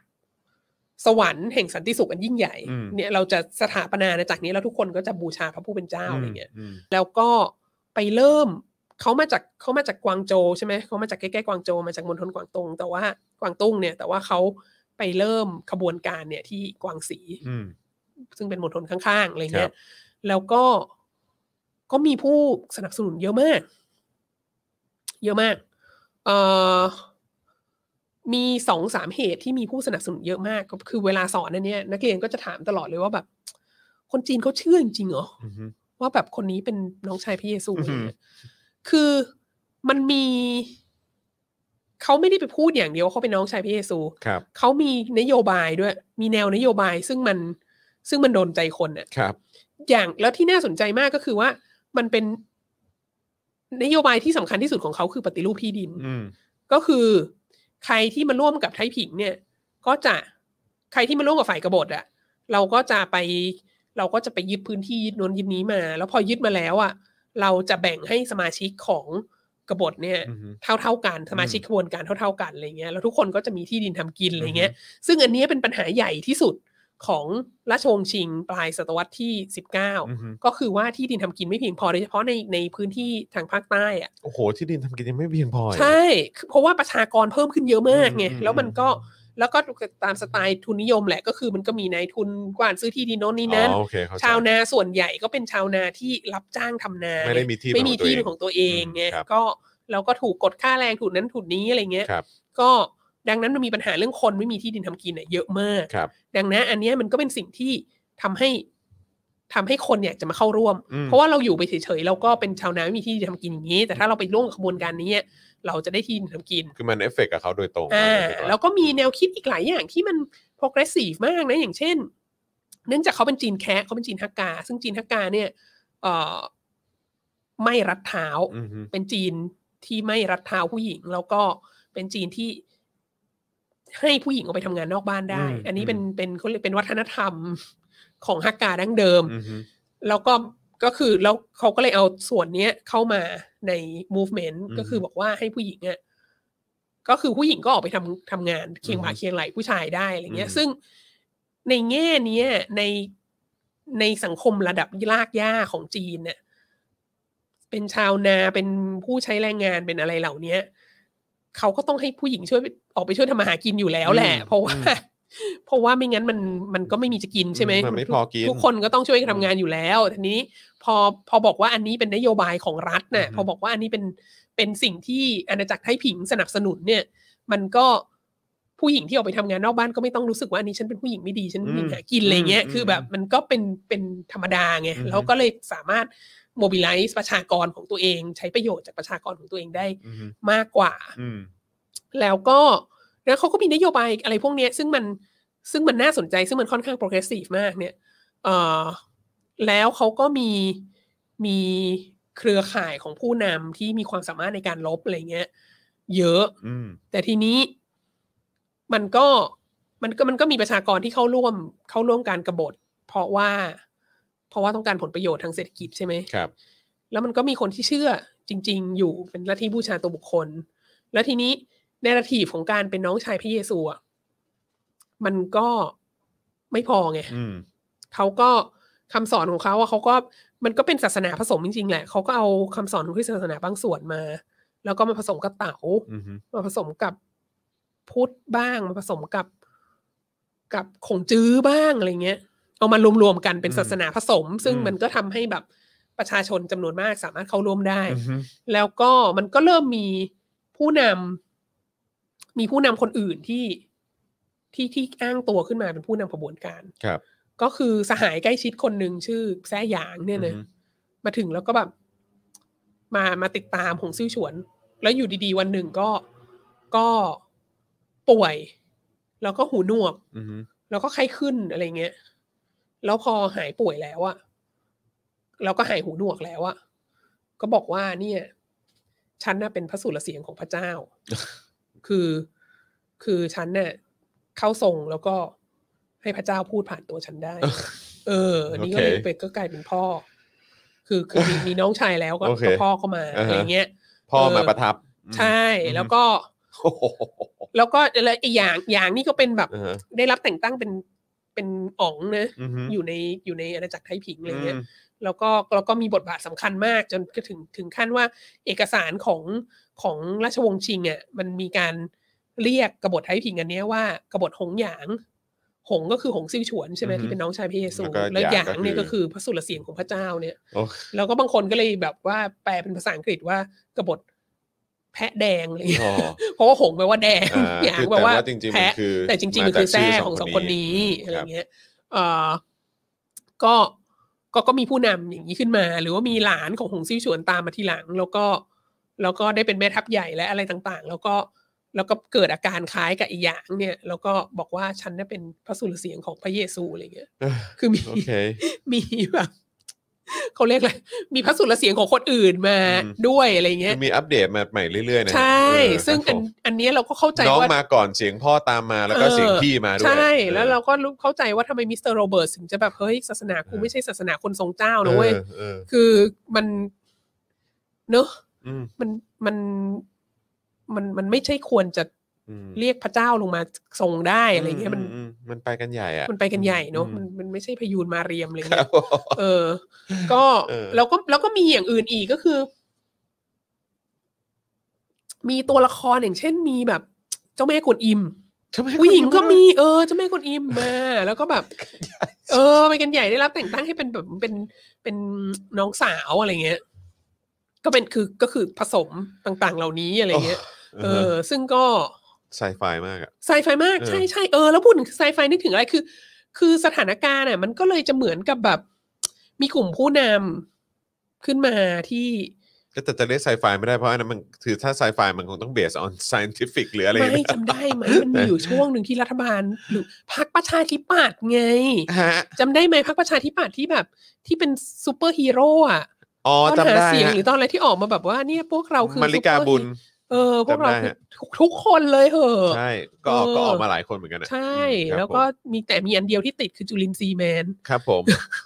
คือ แต่คือแบบใช่ไหม ครับ มันก็มีมันก็มีคือเขาเห็นว่ามาเวลนี้มันดังมากป๊อปูล่ามากขายได้เขาก็เลยนำเสนอตัวเองในฐานะเป็นแบบซูเปอร์ฮีโร่ใช่ป่ะ อืม เราคิดว่าจริงๆ แล้วอันเนี้ยมันก็เนราทีฟใกล้เคียงกับกลุ่มไทยพิงมาก อืม ๆ คือ คือคนเหล่านี้ก็เป็นแม่ทัพในการไปลบนะ คือมี performance ในการลบแล้วก็แล้วก็จัดการปกครองอะไรต่างๆอะแต่ในขณะเดียวกันก็มี identity ไงที่แบบที่แบบจะจะได้รับการเคารพนับถือนับถือจากชาวบ้านอะ อืม ซึ่ง อืม เราก็มีความรู้สึกว่าไงไหม อืม จริง ๆ แล้วประเทศนี้อะถ้าถ้าดูเทียบกับประเทศไทยอ่ะ อืมอืม คนที่จะได้รับการเคารพนับถือและอาจจะเป็น อือฮึ ผู้นำทางการเมืองได้อะ อือฮึ คือคนที่ให้หวยได้อะ อืม เออ อืมมีคนถามว่านี่มีนาจาด้วยไหมคะ เออ เพราะว่ามีเจ้าแม่กุนอิมแล้วมีนาจาไหม จาด้วยไหมมีทุกคือคือมันมันซับซ้อนมากอะแล้วมันก็มีเรื่องที่มีเรื่องที่แบบเออ คือคือสนุกสนานมากแต่คือคือคิดดูอย่างอย่างประเทศไทยอ่ะ ครับ ถ้าให้หวยได้อ่ะ อืม ถ้าให้หวยได้นี่แบบ คือถ้าถ้าจอร์นวินยูเนี่ยนะ ถ้าจอร์นวินยูเนี่ย ครับ นับจากนี้ไปสามงวดอ่ะ อืม ให้หวยถูกสามงวดติดกันเนี่ย เป๊ะ เป๊ะเนี่ย อืม แล้วยิ่งถ้าแบบ ให้เลขรางวัลที่หนึ่งอะติดกันได้อะ ครับผม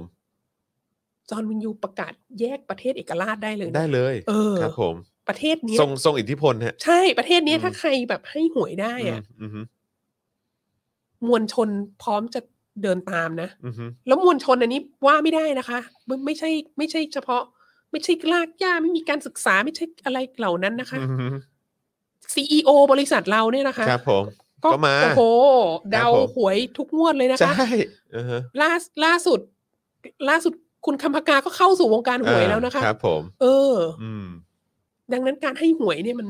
เรื่อง อืม ใหญ่เนาะ ครับผม แล้วเราก็จะไปว่าว่าแบบโอ้โห คนนี้เขาบอกเขาเป็นน้องชายพระเยซูคนนี้บอกเป็นเจ้าแม่กวนอิม ซึ่งเป็นน้องสาวของน้องชายพระเยซูและอะไรเงี้ย อือฮึ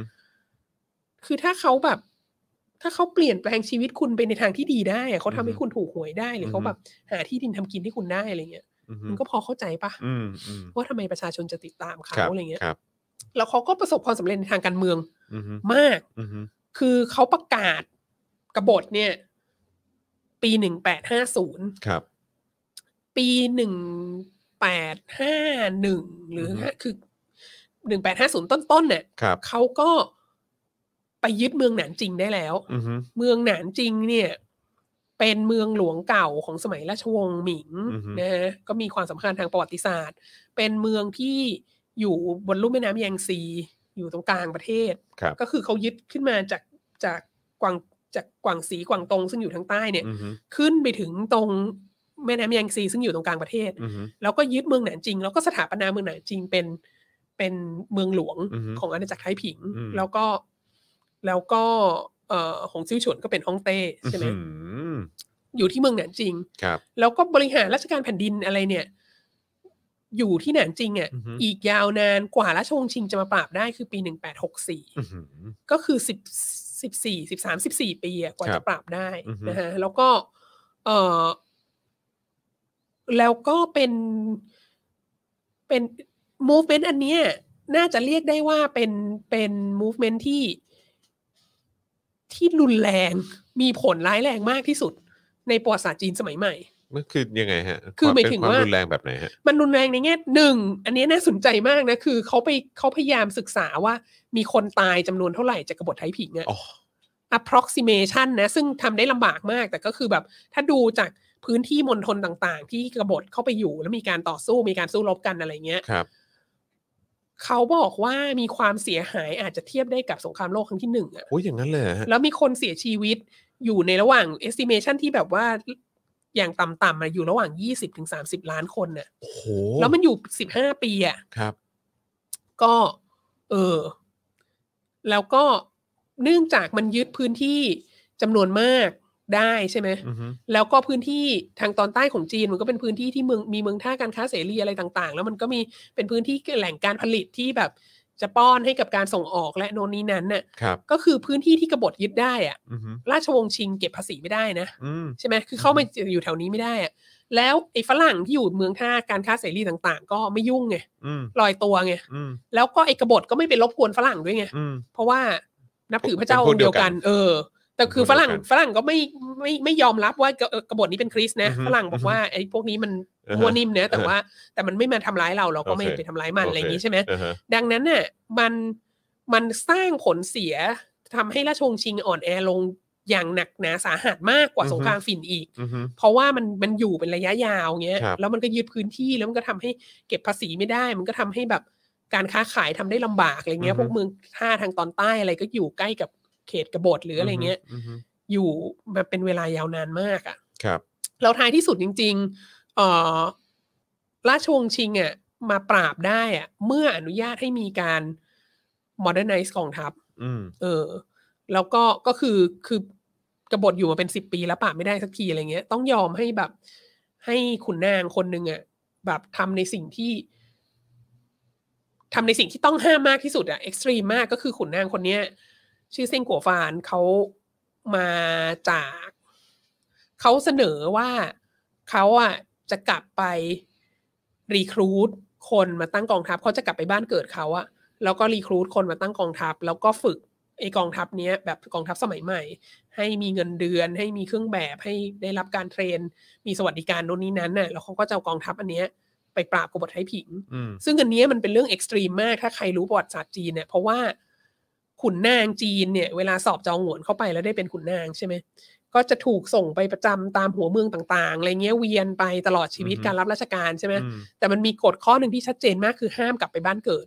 อืม จนกว่าจะเกษียณเนี่ย อือฮึ ตราบเท่าที่รับราชการอยู่ห้ามกลับไปบ้านเกิดตัวเองเพราะเขากลัวว่าถ้ากลับไปอ่ะ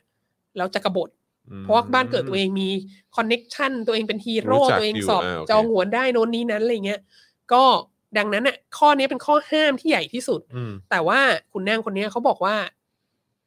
ถ้าจะตั้งกองทัพที่จะปราบกบฏไทยผิงได้อ่ะต้องอนุญาตให้เขาไปรีครูทคนแถวบ้านเขา ต้ เพ อง ราะ วิ ว่า ธีนี้ ต้องเอออ ม เพื่อให้ได้ เพื่อให้สามารถสร้างความเป็นอันหนึ่งอันเดียวกัน อืม บางอย่างได้แล้วก็แบบปลูกฝังแนวคิดคือมันเป็นในแง่หนึ่งมันเป็นจุดเริ่มต้นของของชาตินิยมสมัยใหม่เลยนะ อืม แล้วก็นั่นแหละจากการ modernize กองทัพอันนี้ แล้วกองทัพอันนี้ในที่สุดสามารถล้อม ล้อมเมืองหนานจิงได้ แล้วก็เมืองหนานจิงก็ถูกตีแตกได้ในปี 1864 อืมอืม เอ่อหงซื่อฉวนก็เสียชีวิต อืมอืม มีบางตำราบอกว่า เนื่องจากเมืองหนานจิงถูก ล้อมไว้นานมาก แล้วขาดแคลนอาหาร แล้วก็เลยเก็บผักป่าอะไรมากิน แล้วก็เลยตายจากอาหารเป็นพิษอะไรเงี้ย อืม แต่บางคนก็บอกว่าหงซิ่วเฉวนก็บอกไว้ว่า จะขึ้นไปหาพระเจ้าแล้วให้พระเจ้าส่งกองทัพทูตสวรรค์ลงมาช่วยอะไรอย่างเงี้ย อืม แล้วก็แล้วก็ขึ้นไปแล้วก็ไม่ลงมาอะไรอย่าง อื เงี้มยก็ก็เมืองหนานจริงก็แตกแล้วก็เออแล้วก็ฝ่ายกบฏก็ถูกปราบได้หลังจากนั้นไม่นานนะฮะก็คือหงซิ่วเฉวนก็ก็เสียชีวิตไปอะไรเงี้ยก็แล้วอันนั้นนะก็คือเป็นจุดเริ่มต้นของการของความพยายามในการ modernize อืม ของราชวงศ์ชิงอ่ะ ครับ ก็คือจากการ modernize ไอกองทัพเพื่อที่จะไปปราบอีกบฏไทยผิงเนี่ย อืม แล้วก็ในที่สุดก็ปราบได้แต่ใช้เวลานานมากนะจาก 1850 ถึงหงซิ่วฉวนตายปี 1864 เนี่ย อืม มันแบบยาวนานมากอะ่ะ ทีนี้ในความเป็นน้องชายพระเยซู ในความมีสหายเป็นพระสุรเสียงพระเจ้า มีความมีน้องสาวเป็น เป็นเจ้าแม่กวนอิมอะไรเงี้ย หงซิ่วฉวนและกบฏไทยผิงเนี่ย เป็นก็เป็นไอดอลของนักปฏิวัติจีนรุ่นต่อๆมานะ อ๋อเหรอฮะ เออ อ๋อ แล้วก็มีอนุสาวรีย์กบฏไทยผิงนะ อยู่ อื ที่ ม เมืองกวางซีอยู่ที่มณฑลกวางสีซึ่งเป็นจุดเริ่มต้นของการเคลื่อนไหวนะ อือฮึ แล้วก็ซุนเยตเซนเนี่ย ตอนเด็กๆเขาก็มาจากมณฑลกวางตุ้งเหมือนกันใช่ไหม อือฮึ เขาก็แบบเขาก็ได้รับแรงบันดาลใจจากคนเฒ่าคนแก่ที่เล่าให้เขาฟังเรื่องเรื่องกบฏไทยผิงอันนี้อะไรเงี้ยแล้วเขาก็บอกว่านี่แหละกบฏไทยผิงนี่แหละคือนักปฏิวัติรุ่นแรกอะไรเงี้ย อืม คือชาตินิยมที่จะแบบชาตินิยมจีนฮั่นที่ อือฮึ เราจะแบบปราบแมนจู แล้วเราก็จะตั้งรัฐบาลที่เป็นรัฐบาลคนจีนปกครองคนจีนอะไรเงี้ย ม แล้วก็จนกระทั่งมาถึงเหมาอ่ะ อืม เหมาเองก็มองว่าหงซิ่วฉวนและกบฏให้ผิงเนี่ยเป็นโปรโตโซเชียลิซึมเนอะพวกเนี้ยคือสังคมนิยม เพราะว่าอะไร เพราะว่าปฏิรูปที่ดิน อืมเอาที่ดินมาให้ชาวบ้าน ใช่ใช่ อืม ให้ ทำ ให้ กิน ให้ประชาชนส่วนใหญ่เนี่ย อือฮึ สามารถเข้าถึงปัจจัยการผลิตที่สำคัญที่สุดได้ อือฮึ อะไรเงี้ย แล้วก็ แล้วก็ไม่ได้คือ แล้วถ้าเราถ้าเรามองในเวลาต่อมาใน movement ของเหมาที่ตามมา ครับ ก็นำไปสู่ลัทธิบูชาตัวบุคคล อืม อันลือลั่นของเหมาด้วยใช่ไหม อือฮึ ก็คือ ไม่ได้แต่ชื่นชมในในในแง่ของ เอ่อ ในแง่ของนโยบายที่จะแก้ปัญหา ว่า อือฮึ แต่ว่าชื่นชมในแง่ของ เออวิธีการ ครับ วิธีการได้รับความสนับสนุนจากประชาชนด้วย ซึ่งก็คือลัทธิบูชาตัวบุคคล อืม แล้วเหมาเองในเวลาต่อมา ก็ อืม เราโอเคอยู่ปะคะ โอเคครับ โอเคครับอือฮึครับผมอือฮึ เหมาเองเนี่ยถ้าถ้าจำได้อารวาสครั้งก่อนก่อนๆหน้านั้นน่ะ เราก็คลิปที่คุยกันเรื่องรัฐธรรมนูญจีนน่ะที่หลังจากที่ร่างรัฐธรรมนูญจีน ฉบับแรกออกมาใช้ปีหนึ่งปีหนึ่งเก้าห้าสี่แล้วอะ ครับ ก็คือหลังจากนั้นไม่กี่ปีเหมาก็บ่นว่าแบบโอ้ยรัฐธรรมนูญมีตั้งหลายมาตรา อืม ใครจะไปจำได้ ฉันช่วยร่างเอง ฉันยังจำไม่ได้เลย อือฮึ ดังนั้นน่ะ เอาใหม่ เรา เอาใหม่ ไม่ต้องมี rule of law หรอกเรามี อือฮึ rule of man อืม คือเราควรจะเชื่อรัฐธรรมนูญ หรือเราควรจะเคารพกฎหมาย หรือเราควรจะเชื่อฟังรัฐบาล เพราะว่า อือฮึ เหมาเป็นคนบอก อืม ว่าให้ทำคือ ม เหมาเองก็คำว่า rule of man นี่แหละ อือฮึ มันคือมันคือฐานรากของลัทธิบูชาตัวบุคคลไง อืมม ก็คือเราจะควรจะเชื่อคนนี้ เพราะว่า เพราะว่าคนนี้เขา รู้ดี เขาเป็นคน สุด ดีอะไรเงี้ย ม และในเวลาต่อมาถ้าจำได้อีกหลังจากที่เหมาอสัญญกรรมไปแล้วอะ อืม คนที่เหมาจะให้ขึ้นมาแทนน่ะชื่อหัวกัวเฟิงอะ อืมอืม ที่เขาเขามาแล้วเขาก็มีอะไรนะนโยบายสองอะไรก็ตามอ่ะ อืม สองอะไรก็ตามก็คือ อะไรก็ตามที่เหมาสอนเราจะเชื่อฟัง อืม อะไรก็ตามที่เหมาได้เคยตัดสินใจไว้แล้วเชิงนโยบายเราจะปฏิบัติตาม อืมอืม ซึ่งอันนี้ก็คือแบบลัทธิบูชาตัวบุคคลหนักมากอ่ะ อืมอืม อะไรก็ตาม อืมอืม ที่ที่เป็นคนนี้พูดอ่ะ อืม คือมันไม่ได้ถูกเพราะตัวของมันเองมันไม่ได้มีเหตุผลไม่มีตรรกะไม่ต้องมีอะไรเลย อืม แต่ว่ามันเคยออกจากปากเหมาอ่ะ อืม มันก็คือสิ่งที่เราจะ สิ่งที่เราจะเชื่อฟังได้อะไรเงี้ย อืมอืม เราก็เลยรู้สึกว่า เออ แล้วมันก็อยู่เรื่อยมาจนกระทั่ง แล้วก็มันก็เป็นสิ่งที่เติ้งเสี่ยวผิงบอกว่าอันเนี้ย มันเป็นอันตรายมากนะ เราไม่อยากให้มีการปฏิวัติวัฒนธรรมอีก เราไม่อยากให้มีเรดการ์ดที่แบบบูชา ผู้นำทางการเมืองราวกับเป็นพระเจ้าอะไรอีกเนี่ยดังนั้นเราจะแบบพยายามไม่ให้มีลัทธิบูชบูชาตัวบุคคลก็มีการร่างรัฐธรรมนูญใหม่ที่มันที่มันพยายามป้องกันไม่ให้สิ่งนี้เกิดอะแต่ว่าไอการป้องกันเหล่านี้หลายอย่าง อืมอืม ก็ถูกแก้ไขกลับมาเหมือนเดิม อืม ในยุคของสีจิ้นผิง ใช่ เราก็เริ่มเห็นพฤติกรรมอะไรบางอย่างที่แบบ อืม จะทำให้สีจิ้นผิงแบบสามารถอยู่ในตำแหน่งได้ ชั่วฟ้าดินสลาย อืม อะไรเงี้ย ซึ่งก็มี จนตาย หลายคน อะ เป็น อืม ห่วงเป็นใยว่า และประกอบกับการผลักดันนโยบายชาตินิยมออกมาอย่างมากในช่วงเนี้ย คืออถ้าสังเกตดูอะลัทธิผู้ชาตัวบุคคลมันจะมากับชาตินิยม อืม แล้วมันเป็นชาตินิยมชนิดที่แบบ ชนิดที่ต้องปั่นขึ้นมา เพราะว่าสถานการณ์มันไม่ดีด้วยอะ อืมม คือชาตินิยมมันน่าสนใจนะชาตินิยมมันจะไม่ค่อยเกิดขึ้นเวลาที่แบบเศรษฐกิจดี ทุกคน อืม อยู่ดีกินดีอะไรเงี้ย อือฮึ เพราะว่ามันไม่จำเป็นไง ใช่ ทุกคนก็โอ้โห หาเงินกัน ไม่มีใครว่างมารักรักชาติเลยเพราะ อือฮึ เพราะเราทุกคนร่ำรวยแล้วชาติก็อยู่ได้ของมันอะไรเงี้ย อือฮึ แต่ถ้าเศรษฐกิจไม่ดีถ้ามีปัญหาภายนอกภายในอะไรต่าง ๆ เนี่ย ชาตินิยมจะขึ้นมา อืมอืม แล้วสิ่งที่ ปั่นคู่กับชาตินิยมได้ดีมากก็คือลัทธิบูชาตัวบุคคล อืมอืมอื แล้วมันก็ไม่ค่อยแฮปปี้เอนดิ้งจริง อืมอืม ๆ ไม่ไม่นึกไม่ออกถ้าถ้าท่านผู้ชมนึกออกนะฮะว่าว่ามันมีลัทธิบูชาตัวบุคคลที่แฮปปี้เอนดิ้งอ่ะ อืม ก็ก็เสนช่วยบออก ขึ้นมา หน่อยสิ ได้ แต่ว่า อืมครับผม ที่ที่นึกออกในประวัติศาสตร์ อืม จีนสมัยใหม่เนี่ย ไม่มีนะ และที่ตัวบูชาและที่บูชาตัวบุคคลไม่เคยแฮปปี้เอนดิ้งเลย อืมอืมอืม แล้วสิ่งที่เราเห็นเห็นอยู่ในประเทศไทยที่เป็นลัทธิบูชาตัวบุคคลก็ ก็ไม่แฮปปี้เอนดิ้งเลยนะไม่ไม่เห็นมีอันไหนที่จะแฮปปี้เอนดิ้งเพราะว่าบุคคลมันก็เป็นบุคคลเนี่ยมันก็เป็นคนมันก็มีโครโมโซมเท่าเราอะ อืมอืมอืม แล้วมันจะทำอะไรไม่เคยผิดได้ยังไงวะ อืม มันจะเป็นไปได้ยังไงว่ามันจะมีคนที่ทำอะไรไม่เคยผิด อืม แล้วมันจะเป็นไปได้ยังไงว่ามันจะมีคนที่เราห้ามวิจารณ์อ่ะ อืม เออ อืมใช่ เนาะ ใช่ใช่ใช่ใช่ ถ้าเขาโครโมโซมเท่าเราอ่ะ อืม ทำไมเราจะวิจารณ์เขาไม่ได้อ่ะ อืมไม่แล้วก็คือแบบอีกอย่างก็คือ เราดูจากต่างชาติได้เลยเนอะคือแบบว่า เออ ถ้าคุณ ถ้าคุณยังไม่อยากเริ่มศึกษาเรื่องของ ลัทธิบูชาตัวบุคคลในบ้านเราเนี่ย คุณไป อืม ดูของของต่างชาติก็ได้อะห ใช่ รือว่าในประวัติศาสตร์ที่มัน สตาลิน ผ่านมาแล้ว แล้วมัน เหมา แล้วมันแล้วมันแบบมันมันมันแฮปปี้เอนดิ้ง เออ บ้างไหมอ่ะ แม้กระทั่งกลุ่ม คือกลุ่มศาสนาหัวรุนแรงทั้งหลายอ่ะก็จะก็จะมีลักษณะอย่างนี้ อืม เยอะ อืม อย่างแบบ อย่างบินลาเดนเงี้ย อือฮึ ก็อาจจะบอกได้ว่า ว่าก็มีลักษณะของความเป็นลัทธิลัทธิบูชาตัวบุคคลเหมือนกัน อืมใช่ใช่ใช่ใช่ หรือแบบลิเบียกาดาฟีอะไรเงี้ย ก็ หรือเกาหลีเหนือไง อือฮึ เกาหลีเหนือก็บูชาตัวบุคคลต่อกันมาสามรุ่นแล้วเนอะ อือฮึ เออ เออ ดู หลังๆ ดูเกาหลีเหนือก็ได้ฮะ ใช่ เออไม่ต้องไป เกาหลีไกลเหนือฮะอืม หลังๆเราเราสนิทกับเขามากขึ้นเนอะ ครับผม เอออื อฮึใช่ครับผมอือฮึสไตล์ใกล้ๆกัน ใช่ ครับผม โอเค พูดเยอะละ ครับผม นะฮะเออพอมานั่งคิดดูก็คือฟังเรื่องนี้ก่อนก็ได้ แล้วก็หลังจากนั้นก็ค่อยมามองย้อนสิ่งที่มันเกิดขึ้นในประเทศไทยก็ได้นะจ๊ะเออรับ คุณ ผม คุณเดียจ๋าจ๋าบอกว่าเกาหลีเหนือนี่หนักเลยนะ ให้ อืม ไหว้รูปปั้นคิม ทุกครั้งที่เดินผ่าน อื้อหือ คุณว่าเกาหลีเหนือหนักเหรอ ครับผม เราเราว่า เราว่าบ้านเราก็ไม่ได้น้อยกว่านะไอ้ ครับ เรื่องเดิน ผม คือ อีฉันเนี่ยนั่งแท็กซี่บ่อยใช่ไหม อืม แท็กซี่เนี่ยจะมีบางคนที่แบบ ต้องไหว้ทุกสารพระภูมิอ่ะ อืมครับ ฉันก็ ผม แบบเฮ้ยจับพวงมาลัยหน่อยก็ได้นะ อืม จะต้องไหว้ทุกสารพระภูมิทุกวัดที่ผ่านไปในประเทศนี้เนี่ย อืม อันตราย อืมอืมอืม แล้วก็ความเดินผ่านรูปปั้นคนนู้นคนนี้เราต้องไหว้อะไรเงี้ยคุณเนี่ยไปวาดเกาหลีเหนือเขาเลย อืม เอาเอาพระบรมรูปทรงม้าเนี่ย มี อืม มีกี่เปอร์เซ็นต์ของประชากรที่ผ่านแล้วแล้วไหว้อ่ะ อืม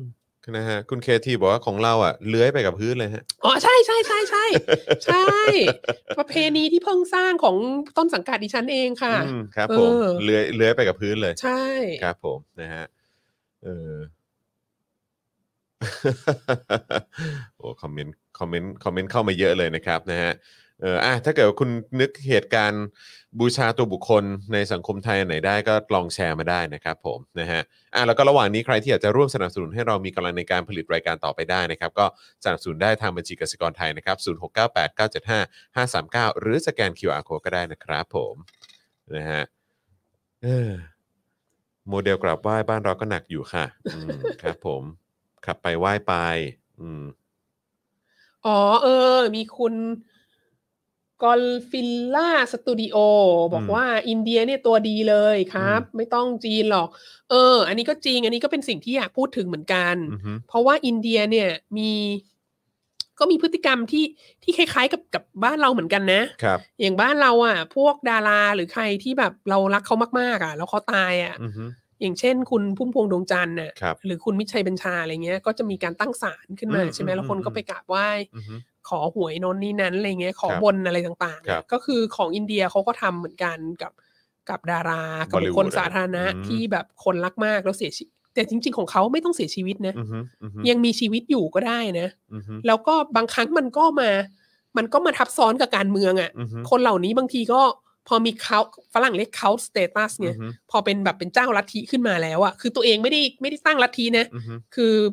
ป๊อปปูล่ามากแล้วประชาชนเลยตั้งลัทธิให้อ่ะ แล้วเขาก็เลยเข้าสู่วงการเมือง อืม อะไรเงี้ย อือฮึ ไปเป็นนักการเมืองก็มี แต่ความต่างมันคือ อินเดียเขาเป็นประชาธิปไตยไง อ่า ใช่ เขาก็ได้รับเลือกตั้งไง อืม ก็ตามกติกาไง เออ ม คืออ ม เขาจะต้องคือมันไม่ มันไม่ได้ผิดกฎหมายนะ การ อือฮึ ที่อยู่ดี ก็ป๊อปขึ้นมา ๆ ได้นะ ถ้า อืม สมมติแบบพรุ่งนี้คุณจอห์นวินยูจะมาบอกว่า อืม เออ เมื่อคืนเนี้ยเอาใครดีพระคเนศเข้าฝันนะ ฮึ บอกว่าจอห์นวินยูเนี่ยเป็นลูกพระคเนศ อืม เอออ อฮึ เป็นร่างทรงพระคเนศช่วยเอา อืม ขนมมาบนเยอะๆด้วยอะ อื ไร ม เงี้ย อืม อันนี่ไม่ไม่ไม่ผิดกฎหมายนะ บ้าน อืม เราทำได้นะ อืม เป็นร่างทรงพยูนมาเรียมก็ยังได้เนอะ อืม เออ ใช่ แล้วถ้าเกิดมีคนแบบโอ้โห แบบ เราบูชาเราเชื่อมั่นในจอห์นวินยู ซึ่งเป็นลูกพระคเนศเนี่ย เพราะว่าให้หวยแม่นเนี่ย อือฮึ แล้วเราก็จะผลักดันให้จอห์นวินยูเข้าสู่วงการเมือง แล้วมีอืการ ม เลือกตั้ง แล้วก็เลือกขึ้นมาแล้วจอห์นวินยูได้เป็นสสอะไรเงี้ยสมมตินะ สมมติประเทศเรา ครับ เป็นประชาธิปไตยอ่ะ ครับ มันก็ไม่ผิดกฎหมายไง ครับ ก็ถ้าเขาจะเชื่ออย่างนั้นน่ะก็เชื่อไป สิมันก็มีคนจำนวนมากที่เชื่อไง ม ของฟิลิปปินส์ก็มีเนาะ แมนนี่ปาเกียวใช่ อ่า ป่ะ ใช่ใช่ ที่เขา ใช่ แบบต่อยมวยแล้วเขาเก่งมากอะไรเงี้ย เออ แล้วเขาก็โอ้โห ชนะเป็นแชมป์โลกอะไรเงี้ยแล้วเขาก็ป๊อปปูล่ามากก็กลายเป็นแบบขวัญใจชาวฟิลิปปินส์ ใช่ใช่ แล้วเขาก็ลงเลือกตั้งแล้วเขาก็ อ่าฮะ ได้เขาก็ได้เป็นผู้แทนน่ะ อื ใช่ไหม อือฮึใช่ มันก็ไม่ผิดกฎหมายมันไม่เดือดร้อนใครป่ะ อืม เอออ อืมอืมอืมอืม มันเป็นดังนั้นในเคสของอินเดียเออเราก็อาจจะขำว่าแบบโหอะไรว่าอยู่ดีๆมันก็ตั้งคนนั้นคนนี้เป็นเทพเจ้ามาแล้วมันก็ไปกราบไหว้บูชาไปอะไรเงี้ย อืมฮึ ก็ก็ไม่เดือดร้อนใครอ่ะ ใช่ เอ ใช่ อ ใช่ ก็นึก ใช่ ถึงแบบหมู่บรรดาคนที่ให้หวยอยู่ในประเทศเนี้ย อือฮึอือฮึ คือไม่ไม่ไม่เป็นผู้มีชื่อเสียงก็ได้นะ เป็นแบบว่าคังคกอะ่ะ อืม วันก่อนหวยออกก็เอาแป้งไปโรยมันน่ะอะไรเงี้ย อือฮึ หรือแบบเนี่ย อือฮึ ข่าวอะไรเสาตะเคียนตกน้ำมันโน่นนี่นั้นอะไรเงี้ย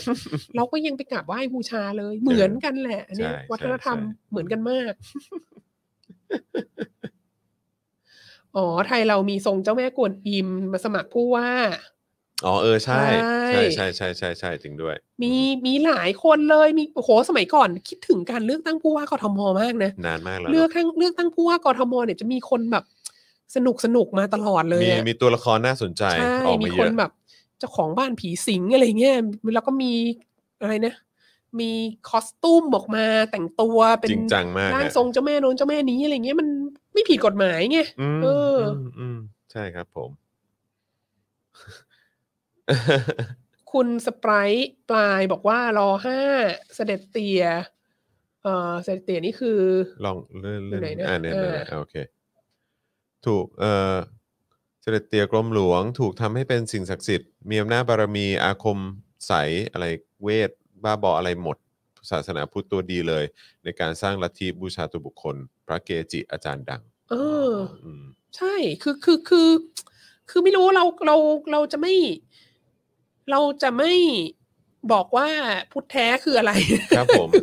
เหมือนวันวันก่อนที่นั่งแท็กซี่แล้วมีสติกเกอร์ติดอยู่อะ อืม แบบเป็นรูปเกจิอาจารย์ อืมอืม ชอบเงินสด อ่าใช่ใช่ใช่ใช่ เออ ผมเห็นอยู่ผมเห็น คือแบบ ยู่ ว่าก็เอามาติดบนรถแท็กซี่ได้อะไรเงี้ย อืม แล้วก็มี อืมอืม อาจารย์เข็มทองเข้ามาแซวบอกว่า อยากให้มีคอลเลกชันเล็กชิ้นสดบ้าง เล็ก เลย ชิ้นสดบ้าง ซึ่งก็น่าจะมีนะหลวงพ่อ เออ ชิ้นเนี่ยน่าจะมี เอ อยู่ อ แต่ว่า เออคือคือความเชื่อของคนทั่วไปอะ่ะ อืม ทีนี้คำถามก็คือว่า ถ้าคือถ้ามัน ถ้ามันอยู่ในกรอบประชาธิปไตยมันไม่มีปัญหาหรอก อืมฮึ เออ อืม ปัญหาคือลัทธิบูชาตัวบุคคลดังที่กล่าวมาอย่างเช่นเหมา อืมฮึ หรือกบฏไทยผิงเนี่ย มันเป็นเผด็จการไง อืมฮึ มันไม่ มันไม่คนเหล่านี้พอตั้งตัวเป็น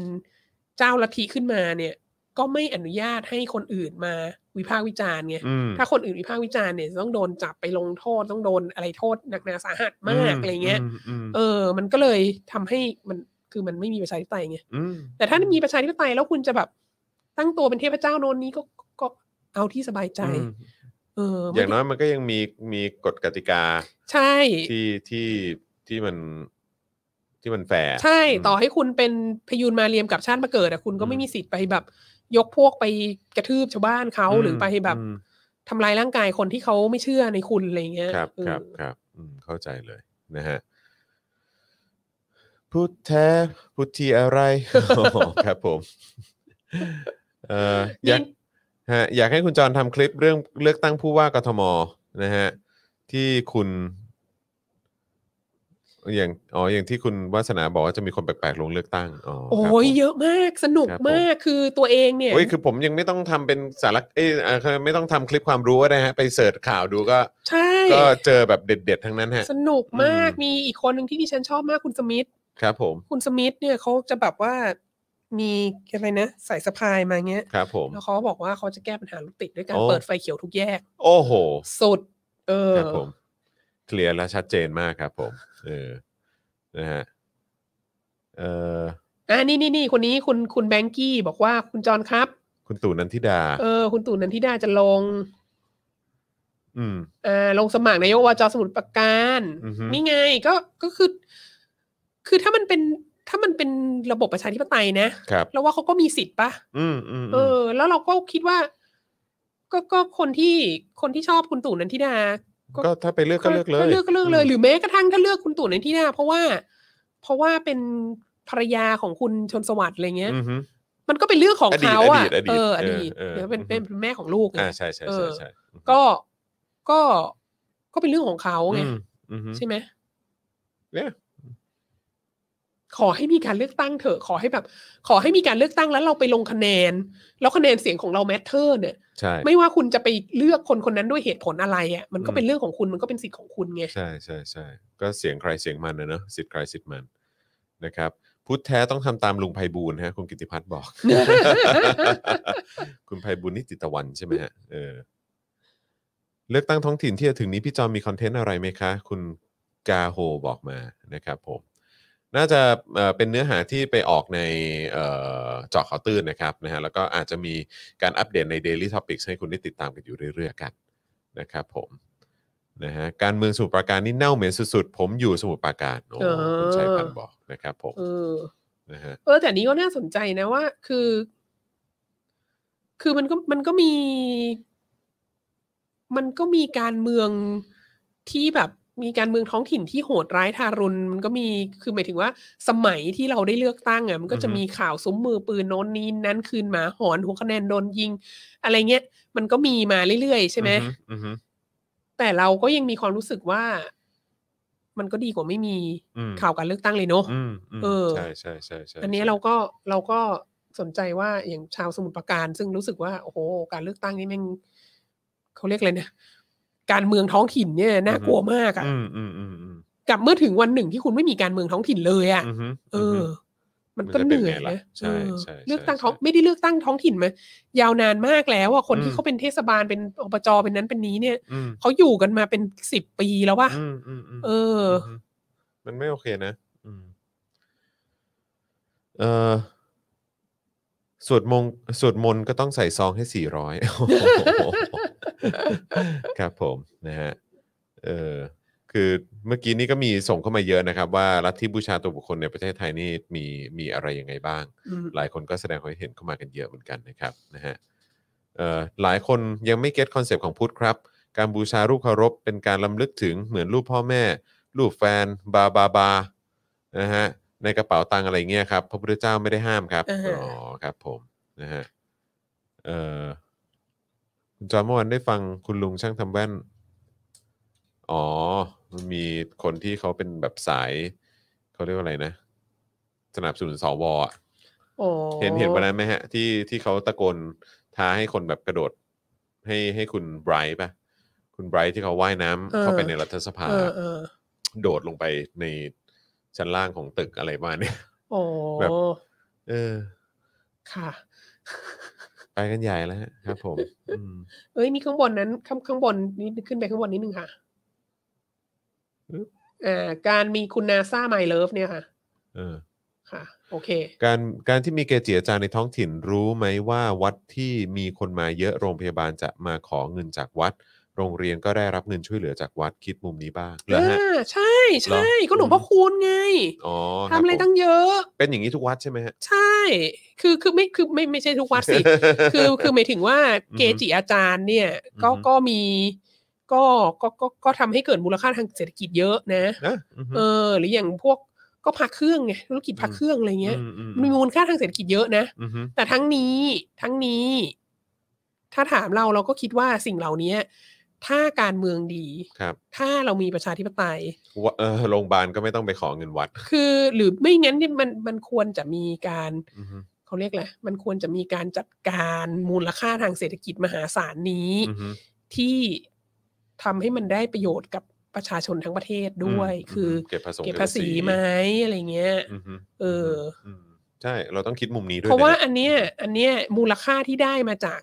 มาจากเกเกจิอาจารย์เนี่ย อือฮึ เป็นเขาเรียกแหละไรเป็นเป็นเศรษฐกิจมืดหมดเลยนะ อือฮึ เป็น shadow economy นะ ใช่ เพราะว่าเพราะว่าเราเราตรวจสอบไม่ได้เลย เก็บภาษีเก็บ นะ ภา ใน ษี ระ อะ บ ไร บ ก็ไม่ ที่ ได้ เป็นอยู่อย่างนี้นะฮ ะ ครับผมอือฮึนะฮะคุณโฮลี่โซเชียลหรือเปล่า บอกว่า I love วัดที่มีตู้ ATM เออนะฮะ แต่ก็ก็จริง ๆ คือบางทีก็สงสัยไงว่าเรา อืม เราอย่างเวลาไปตามวัดเนี้ย อือฮึ ก็เขาก็มีเขาก็จะมีอะไรนะ มีตู้หยอดใช่ไหม ใช่ วันก่อนไปเชียงรายนี่มีมี QR code แล้วค่ะ เฮ้ย คุณไม่มีเศษเหรียญไม่เป็นไร เป็น QR ค่ะ code ด้วยเหรอ ใช่ค่ะ พร้อมเพย์ได้เลยค่ะ หรือแบบ สุดยอด ไปเข้าบัญชีนี้บัญชีนี้อะไรเงี้ยเราก็เลือกได้ด้วยนะ สุดยอด บัญชีนี้สำหรับเอ่อพระเนนอาพาธบัญชี อือฮึ นี้สำหรับค่าน้ำค่าไฟวัด บัญชี อืม นี้สำหรับเลี้ยงหมาหมาวัดอะไรเงี้ย อืม บัญชีนี้สำหรับบูรณะโบสถ์อะไรเงี้ยเออ โอ้ ได้ตลอดแต่ทีนี้เขาเราก็สงสัยว่า อืมฮึ คือคือไอโอนเข้าบัญชีเนี่ยอาจจะอาจจะ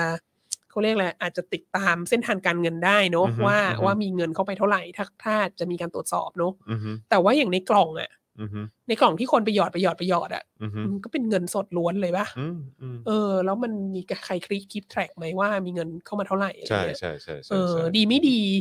วงการพวกนี้แหละคือที่ฟอกเงินที่สำคัญที่สุด เอ ใช่ อ ใช่ใช่ใช่ใช่นะครับเอ้ยขอขอดูคอคอมเมนต์ข้างบนหน่อยฮะ รู้สึกว่าจะมีคอมเมนต์เข้ามาข้างบนเกี่ยวกับเรื่องแก๊งสี่คนเลยสักอย่างเอ่อคุณพั พัชรวรรณ พัชรวันบอกว่าอาจารย์วัสนาคะ วันนั้นเนี่ยดูคลิปเอ่อปฏิวัติวัฒนธรรมจีน แล้วอยากฟังเรื่องโจรไหลค่ะ ว่าเป็นใครมาจากไหนสำคัญกับจีนสมัยใหม่ยังไงทำไมแก๊งสี่คนถึงทำอะไรแกไม่ได้อ๋อ โอ้เออ อันนี้ก็ อันนี้ก็เป็นเรื่องน่าสนใจ อือฮึ อันนี้ก็เป็นเรื่องสำคัญจริง ๆ แล้วเกี่ยวข้องกับกับคอนเซปต์ลัทธิบูชาตัวบุคคลนี่แหละ อือฮึอือฮึ คือโจอันไหลเนี่ยเป็นตัวละครทางการเมืองที่น่าสนใจมากตัวหนึ่ง เพราะว่าอยู่รอดปลอดภัย ครับ มาตลอดยุคปฏิวัติวัฒนธรรม ครับ ก็ไม่ถึงกับปลอดภัยซะทีเดียวหรอกก็โดนแก๊งสี่คนเอ้ยโดนพวกเลดการ์ดเข้ามาค้นบ้านอะไรต่อืออฮึ มีอะไรเหมือนกัน อือฮึ ก็โดนโดนโดนอยู่เหมือนกัน แล้วก็ลูกน้องใกล้ชิดคนสนิทสหายสนิทอะไรก็โดนเพิร์ชเสียชีวิตไปเป็นจำนวนมากนะแต่ว่าตัวเขาเองเนี่ยไม่ไม่ถึงขั้นติดคุก หรือถูกส่งไปใช้แรงงานหนักหรืออะไร แล้วก็ยังคงรักษาตำแหน่งทางการเมืองอะ ครับ ได้อย่างคงที่มาตลอดยุคปฏิวัติวัฒนธรรม อืม ก็คือเป็นนายกรัฐมนตรี และเป็นรัฐมนตรีต่างประเทศ อืม ของจีน อืม แล้วก็เป็นคนที่ในปลายช่วงปฏิวัติวัฒนธรรมเนี่ยพอเริ่มมีอิทธิพลขึ้นมาเนี่ย ก็ไปช่วยคนที่ถูกเพิร์ชให้กลับมา แล้วเป็นคนที่ไปช่วยเติ้งเสี่ยวผิงเข้ามา คือโจรไหลเนี่ยพูดง่ายๆอาจจะบอกได้ว่าเป็นเป็นพ่อของเติ้งเสี่ยวผิงทางการเมืองอะ อืม คือเติ้งเสี่ยวผิงถูกเพิร์ชไปแล้วหลายรอบมากก็ไปช่วยกลับมา แล้วเติ้งเสี่ยวผิงเนี่ยมีฐานที่มั่นทางการเมืองที่สามารถก้าวขึ้นมา เป็นผู้นำจีนหลังการปฏิวัติวัฒนธรรมได้ก็เพราะว่าโจน โจรไหล โจรไหลช่วยไว้ อืม นะฮะแล้ อืมวโจรไหลก็เสียชีวิตก่อนประธานเหมาไม่กี่เดือนก็คือเสียชีวิตปีเดียวกันคือปี อืม สองพันหนึ่งเก้าหนึ่งเก้าเจ็ดหนึ่งเก้าเจ็ดหกนี่แหละเออเป็นมะเร็ง อือฮึ แล้วก็อ่ะสัญญกรรมไป ทีนี้ ประเด็นก็คือว่า